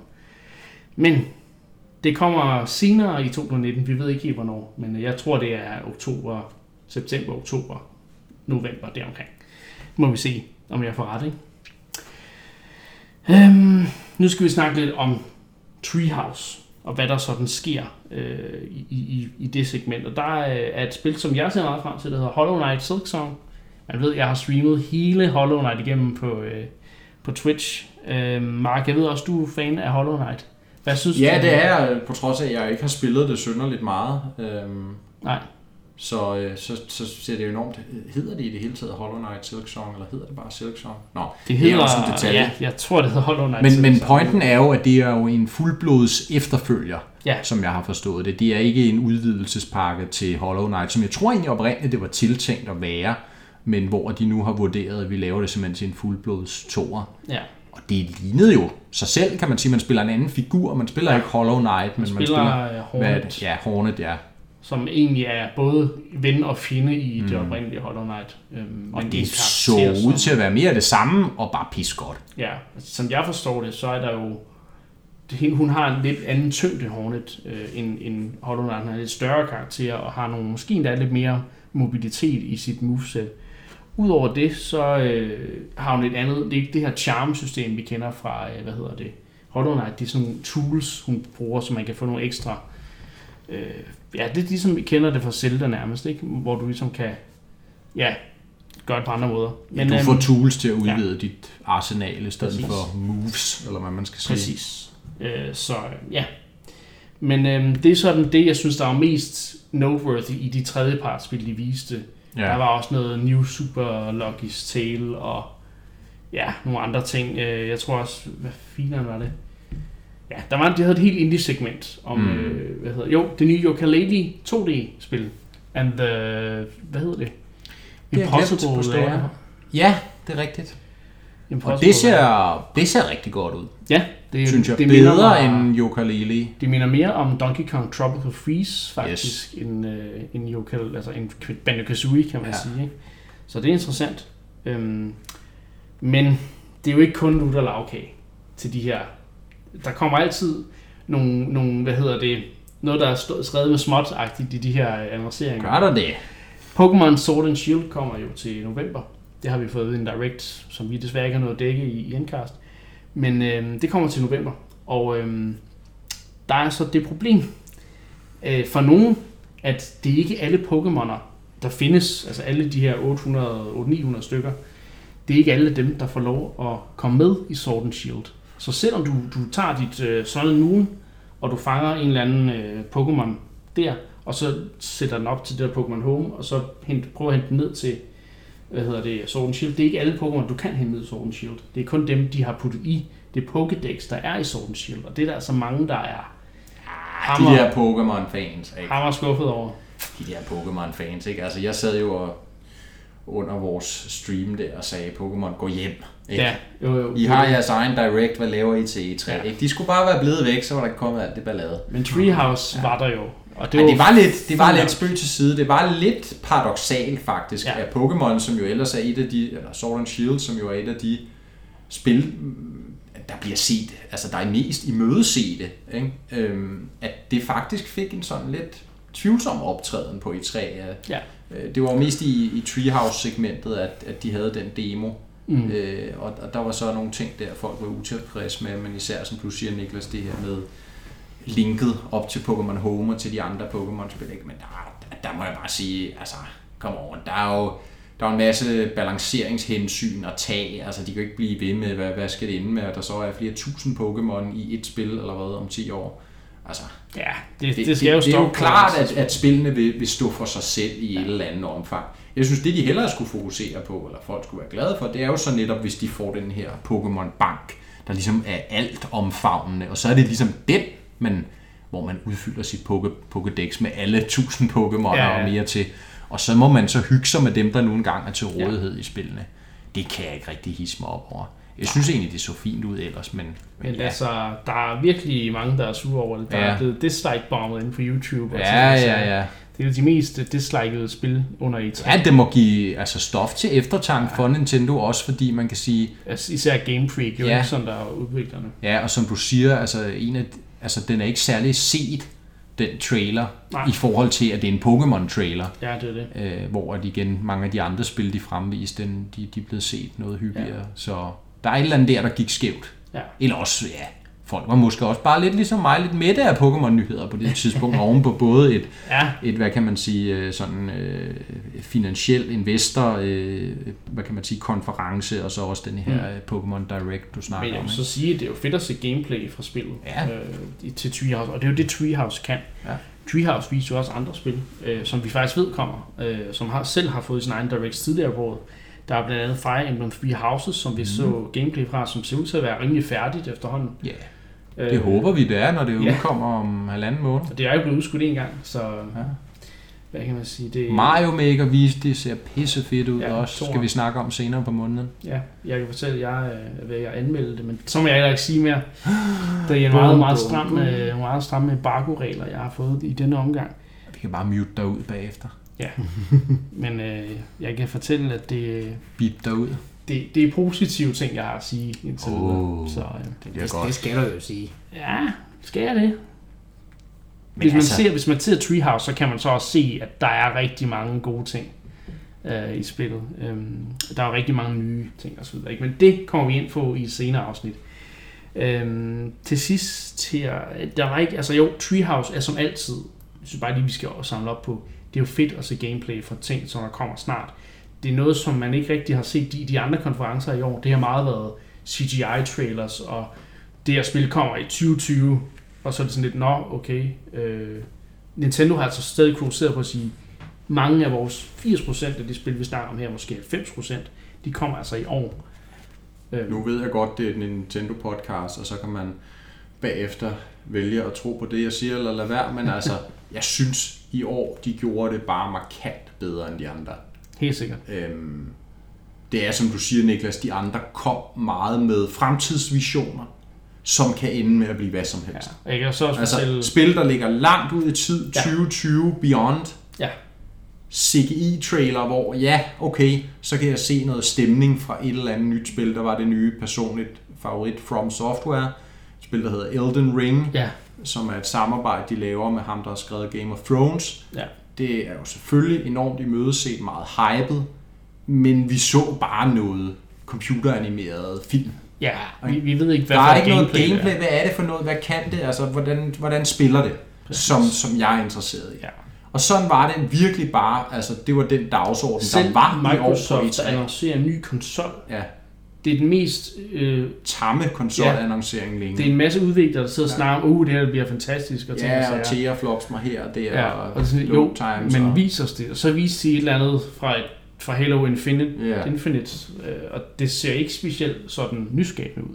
Og der kom Nintendo bare igen med, ja, altså, Ja. nej, jeg er ikke ked af at sige det, for det er en Nintendo-podcast, med vinderformularen, som jeg jo synes, det har været siden dag 1, og i virkeligheden er der jo også nu tegn på, Sony var ikke på E3 i år, de er begyndt at lave Sony Directs. Directs. Ja. Sjovt nok, jeg ved, om de ikke kommer med, hvad kan vi kalde det, ikke Treehouse, men uh, Sony House næste år. Ja. Altså, Playhouse. Playhouse lige præcis. Det er en vinderformular, Nintendo har kørende med ja. en knivskarp direct. De har arbejdet hen imod hele året. Gameplay på gameplay på gameplay. Øh, spil, vi kan spille inden for det næste år til halvandet max. Ja.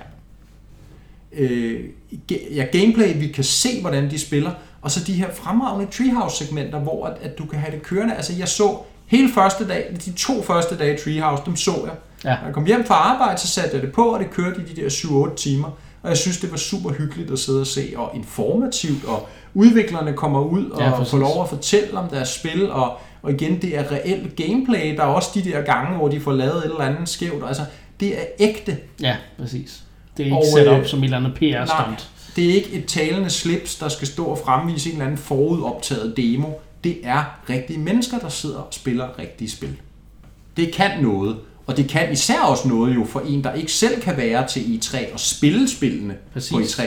Så får man de her via Treehouse lange eller længerevarende gennemgange ja. af Luigi's Mansion, Link's Awakening, alle de spil, de Ja, viste i år. Altså, jeg kan huske, øh, altså fra mange, fra, altså fra før de bekørte de her Treehouse-segmenter, der husker jeg, at det altid var sådan lidt fragmenteret, når man sad hjemme, og så så man en masse trailers, og sådan lidt, okay, så skal jeg vente nogle måneder, før jeg ser mere til det her. Ja, og E3 var jo meget kortere. Ja, Du præcis. så pressekonferencerne, og det var så det. Ja, så var, der var ikke rigtig noget for Så var- forbrugeren nej. undervejs. Så var det kun for dem, der kunne rejse til Los Angeles og være på selve messen. Ikke? Nu har jeg været til Gamescom jo i, i Køln sammen Mm. med Christian, og der var, det jo, der var jo en, en, en stemning, altså den stemning, man kan man sige, den får man lidt også derhjemme nu, med den måde, de gør det på, fordi man Mm. lidt får det der eksklusive look på gameplay og ting og sager, øh, som Udover at du får lov at slippe for alle de mennesker, der var dernede, for der var godt nok det mange er mennesker. rigtigt, det er rigtigt, og der er faktisk, det er faktisk en fordel på nogle, på nogle Ja. ja. punkter, ikke?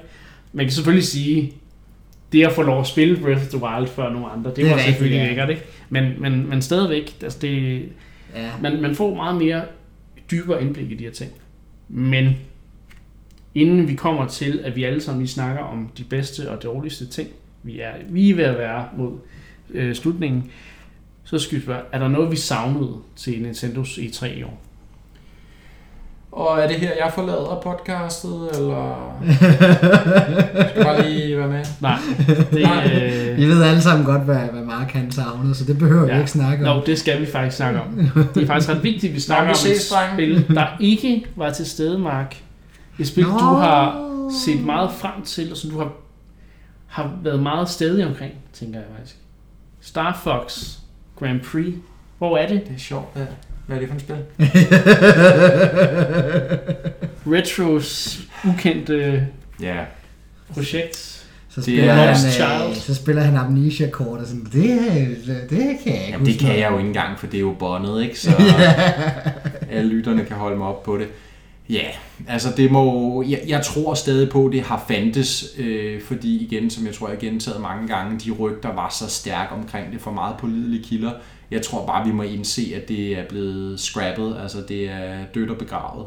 Så Retro Og- har arbejdet på Ja, noget. Retro har arbejdet på noget, måske flere ting, altså Ja. øh, de sidste 4-5 år siden Tropical Freeze, og, og vi finder måske aldrig rigtig ud af, hvad det var. De har nok ikke Øh. øh, klaret kvalitetstesten. Nej, det har det ikke. Så. Og øh, man kan jo være bekymret over en masse ting. Altså, der er jo folk fra Retro, ledende folk, der også er smuttet i forbifarten og så videre. Ja. Øh, især omkring 17, så man kunne forestille sig, der forlod både deres lead designer og deres lead, jeg kan ikke huske, om det var programmøren. Nå, det er også detaljer, men altså, det, ja, det, det er nok ikke blevet øh, Nej. blåstemplet i sidste ende, det de har haft arbejdet på, og så er de måske så i mellemtiden ja, assisteret på diverse projekter. Øh, De har selvfølgelig lavet Tropical Freeze remaket til Switch, og øh, ellers så, ja, så øh, går der rygter om, at de har hjulpet på noget Labo også, men, men, Ja. men, men altså, de må have arbejdet på noget andet. Jeg tror, det var Star Fox Grand Prix, nu kommer vi så aldrig til at se det. Jeg tror, det var sidste udkald. Det er bare too bad. Nu bliver det Metroid Prime, Det der er- er det næste. Mark, det er fordi, du ved jo godt, Nintendo gør det, at de, øh, de trækker den så langt ud, så, så du nemlig når til det der punkt, hvor du bare tænker, det kommer aldrig til at ske. Og så til næste år, hvor du ingen forventninger har, så bare øh, Doc Bowser, der kommer og siger, oh, one more thing. Og så, robotarmen. Robotarmen Ja. ja. spillet. Ja, Den troll. ja, believe in it.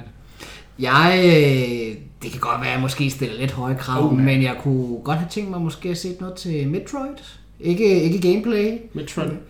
Prime, Nå, okay. Ja, Prime jeg, 4, jeg ja. troede nemlig, det var Trilogy. Du, du Nå, det kunne jeg også godt have tænkt mig at se noget til. Øh, jeg tænker lidt, en, øh, en Switch-port vil... Øh, Ja, vil fordi give- rygtet siger jo, det er færdigt. Ja, Men have vi ved det. Det er jo bare men, rygte. men, øh, men jeg kunne godt have tænkt mig at se noget til, øh, til Metroid. Øh, ikke, ikke nødvendigvis gameplay, men måske en eller anden teaser-trailer, et eller andet. Øh, igen, det er meget tidligt. Øh, altså spørgsmålet er, om, om de litterligt har, har scrappet alt, øh, som øh, Bandai Namco har lavet, og så bare starter fuldstændig forfra. Fordi hvis det er tilfældet, så er det, er det jo selvfølgelig helt umuligt. Men, men, men hvis der nu har været et eller andet, så synes jeg, det kunne have været meget interessant, fordi de, de kom jo ud til sidste års E3 og sagde, nu, øh, nu, er, det, nu er IP'en hjemme hos... Ja, det var så hos- i januar i år. Men ja. Var det i januar? Mm. Nå, gud, ja. ja. Og, jamen, hvis, det så, øh, til, øh, hvis det var i januar, jamen, så er det jo mindre end et halvt år siden. Så jeg er ved, det ikke, jeg endnu ved mindre. ikke, hvornår Retro er startet på Retro Ground 4, men, men jeg tror også bare, at det, her, det første, de viste, det var en teaser-trailer, der ikke sagde noget.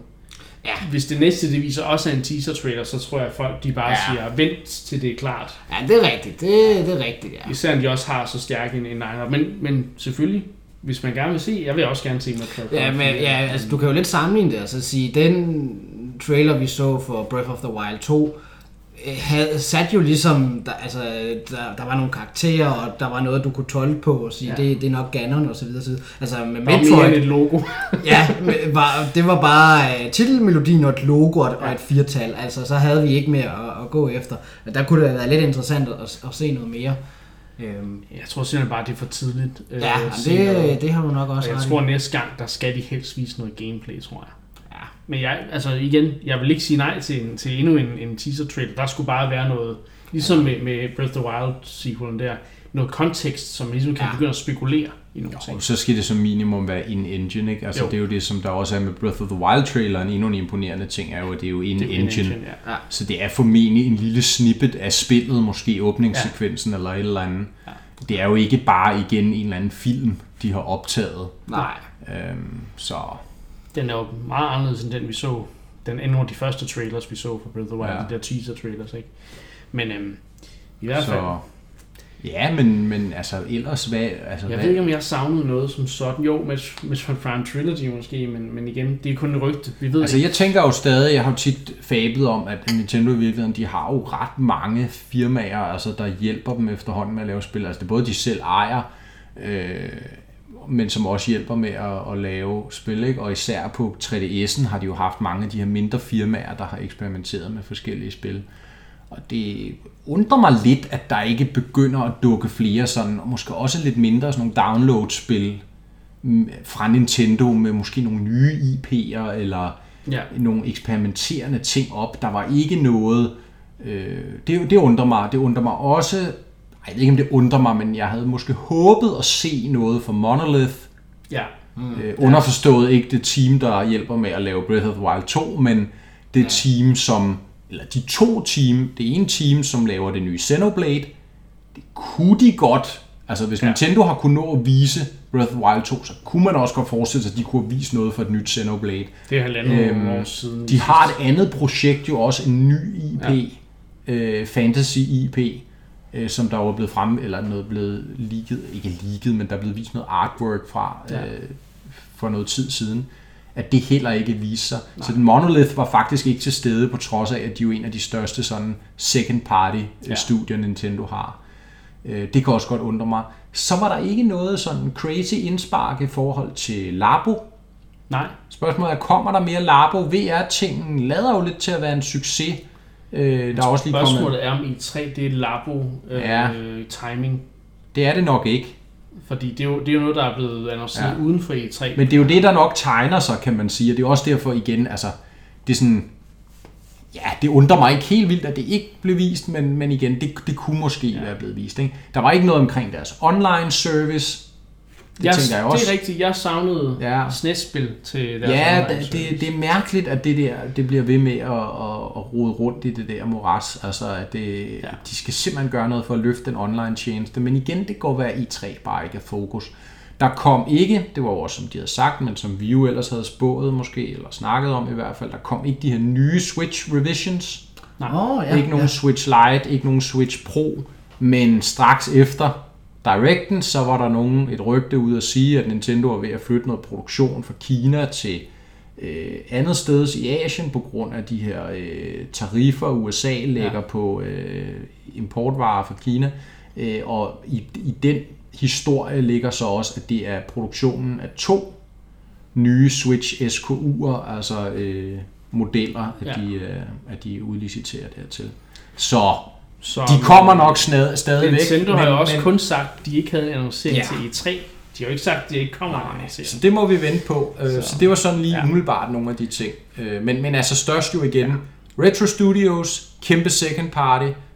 Monolith Soft, kæmpe second party. Det må vi vente på til næste år.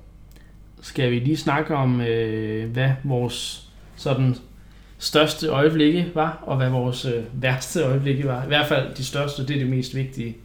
For mig kan jeg så godt sige med det samme. Breath of the Wild sequel, det er... Altså Breath of the Wild er... Øh, de, jeg er ikke helt sikker på et sted, om det er min Zelda-spil endnu, men øh, det, det er godt deroppe af. Og det er et af de spil, jeg er mest imponeret over, altså overall, ever. jeg kan ikke engang snakke igen, når jeg tænker på den Nej, følelserne, de vælter. Ja, jeg, jeg er som Ollys. Koger, Det, ja. det er helt sindssygt. Men, så, så det var simpelthen øh, det bedste for mig. Um, og det var nok det, der ja, fuldstændig smadrede min, min hjerne mest. At- Den, st- det stemmer jeg i og siger. Altså, det er jo nok det, de fleste vil vælge, men, men og, det, og det er der med god grund, fordi at det var øh, uventet, synes jeg, og det var øh, overbevisende.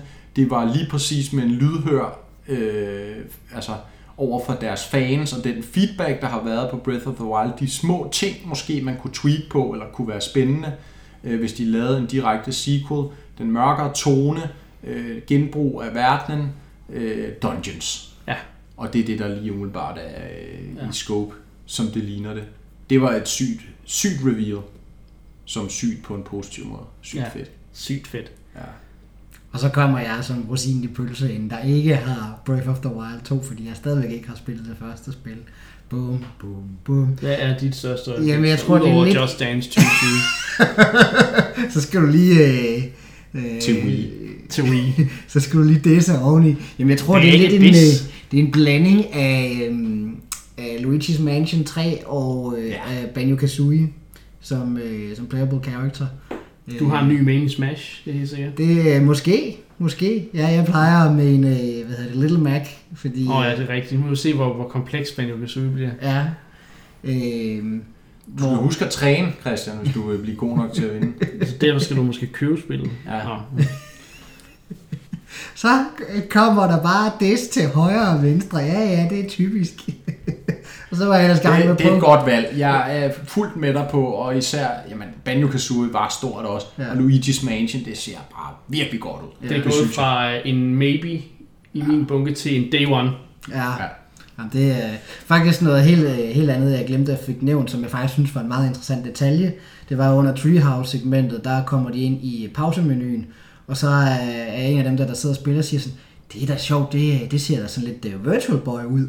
Hvor, øh, hvad hedder, nu kan jeg ikke huske, hvad designeren hedder, men han får nævnt, at ja, men det er faktisk lidt en ting, de har arbejdet på. At de, det var sådan et gennemgående tema i, øh, i alle Luigi's Mansion-spillene, at de har haft referencer til tidligere maskiner. Mm. Og så var jeg lidt sådan, ah, det kan da ikke passe i det første. Men jo, i det første Luigi's Mansion, der render han jo rundt med en Game Boy. Øh, Game Boy Color, tror jeg endda. Ja. ja, og jeg tror, øh, hvis nok... Den hedder Game Boy Horror. Ja, lige præcis, ja. Jeg tror, jeg tror faktisk, jeg er usikker, men det kan godt være hårdere, det kun er i den amerikanske. Og så i den europæiske, der mener jeg ikke, det står der. Nej, det, det er, nu bliver det meget, ja, det bliver meget specifikt. Jeg er ikke Det gør der i min europæiske kopi i hvert fald. Okay, nej, men, øh, jeg øh, indrømmer gerne, det, øh, min hukommelse er ikke super god. Men jeg er til gengæld nysgerrig på, hvad er det så for en maskine, der er i, i toeren? Godt spørgsmål. Er det en DS? Det må det næsten være, tænker jeg. Det kan Nej, jeg, nej, spillet kom til en DS, så det var, ideen var jo, Toren er til 3DS. Nå, okay, så kunne det godt være Ja, DS. jeg kan ikke huske det. Nej. Men øh, Men nu er det så en Virtual Boy, han render rundt med. Øh, det lød det til. Eller i hvert fald menuen var inspireret af Virtual Boy. Det synes jeg var, øh, Meget hyggeligt. ja. Var der nogen af jer, der blev skuffet over Animal Crossing? Nej, vel? Nej, det vil jeg ikke sige.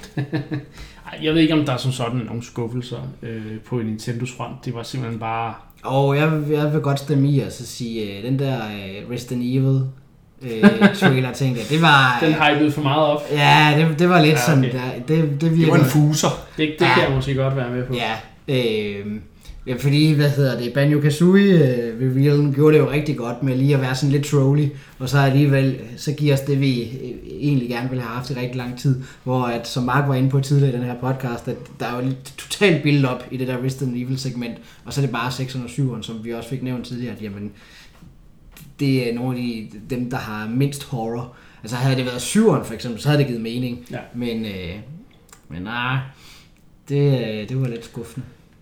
I hvert fald har det været et vildt E3, og jeg vil i hvert fald sige, at Nintendo har vundet i år. Jeg ved ikke, om man kan sige igen, men i hvert fald har de vundet 2019. De er i hvert fald breathtaking. Ja, breathtaking. No, you're breathtaking. Ja. Hvad hedder det? øhm, Ej, jeg synes, det var deres bedste performance i mange år. Ja. Det synes jeg. Det var masser af spil, masser af content, overraskelser, øh, højt niveau, højt tempo. Det var Og skide godt. vi skal måske lige, fordi jeg teasede det tidligere, sige, ja, 2019, bare for god skyld, det bliver et voldsomt halvår med, med sindssygt mange spil, der udkommer, sindssygt højkvalitetsspil. Altså, jeg, jeg kommer ikke til at mangle noget spil. Jeg tror faktisk, at min pengepunkt kommer til at, at mangle. Der kommer til at være fluer i i stedet for. Så, øhm, men øhm, tak fordi I vil være med til at snakke om E3. Du derude, du har lyttet til øh, Endcast, som er dit Nintendo-podcast, hvor vi vinder alt fra morgendagens spil til de gode gamle klassikere. Og med det har vi ikke andet at sige. Vi lyttes ved næste gang.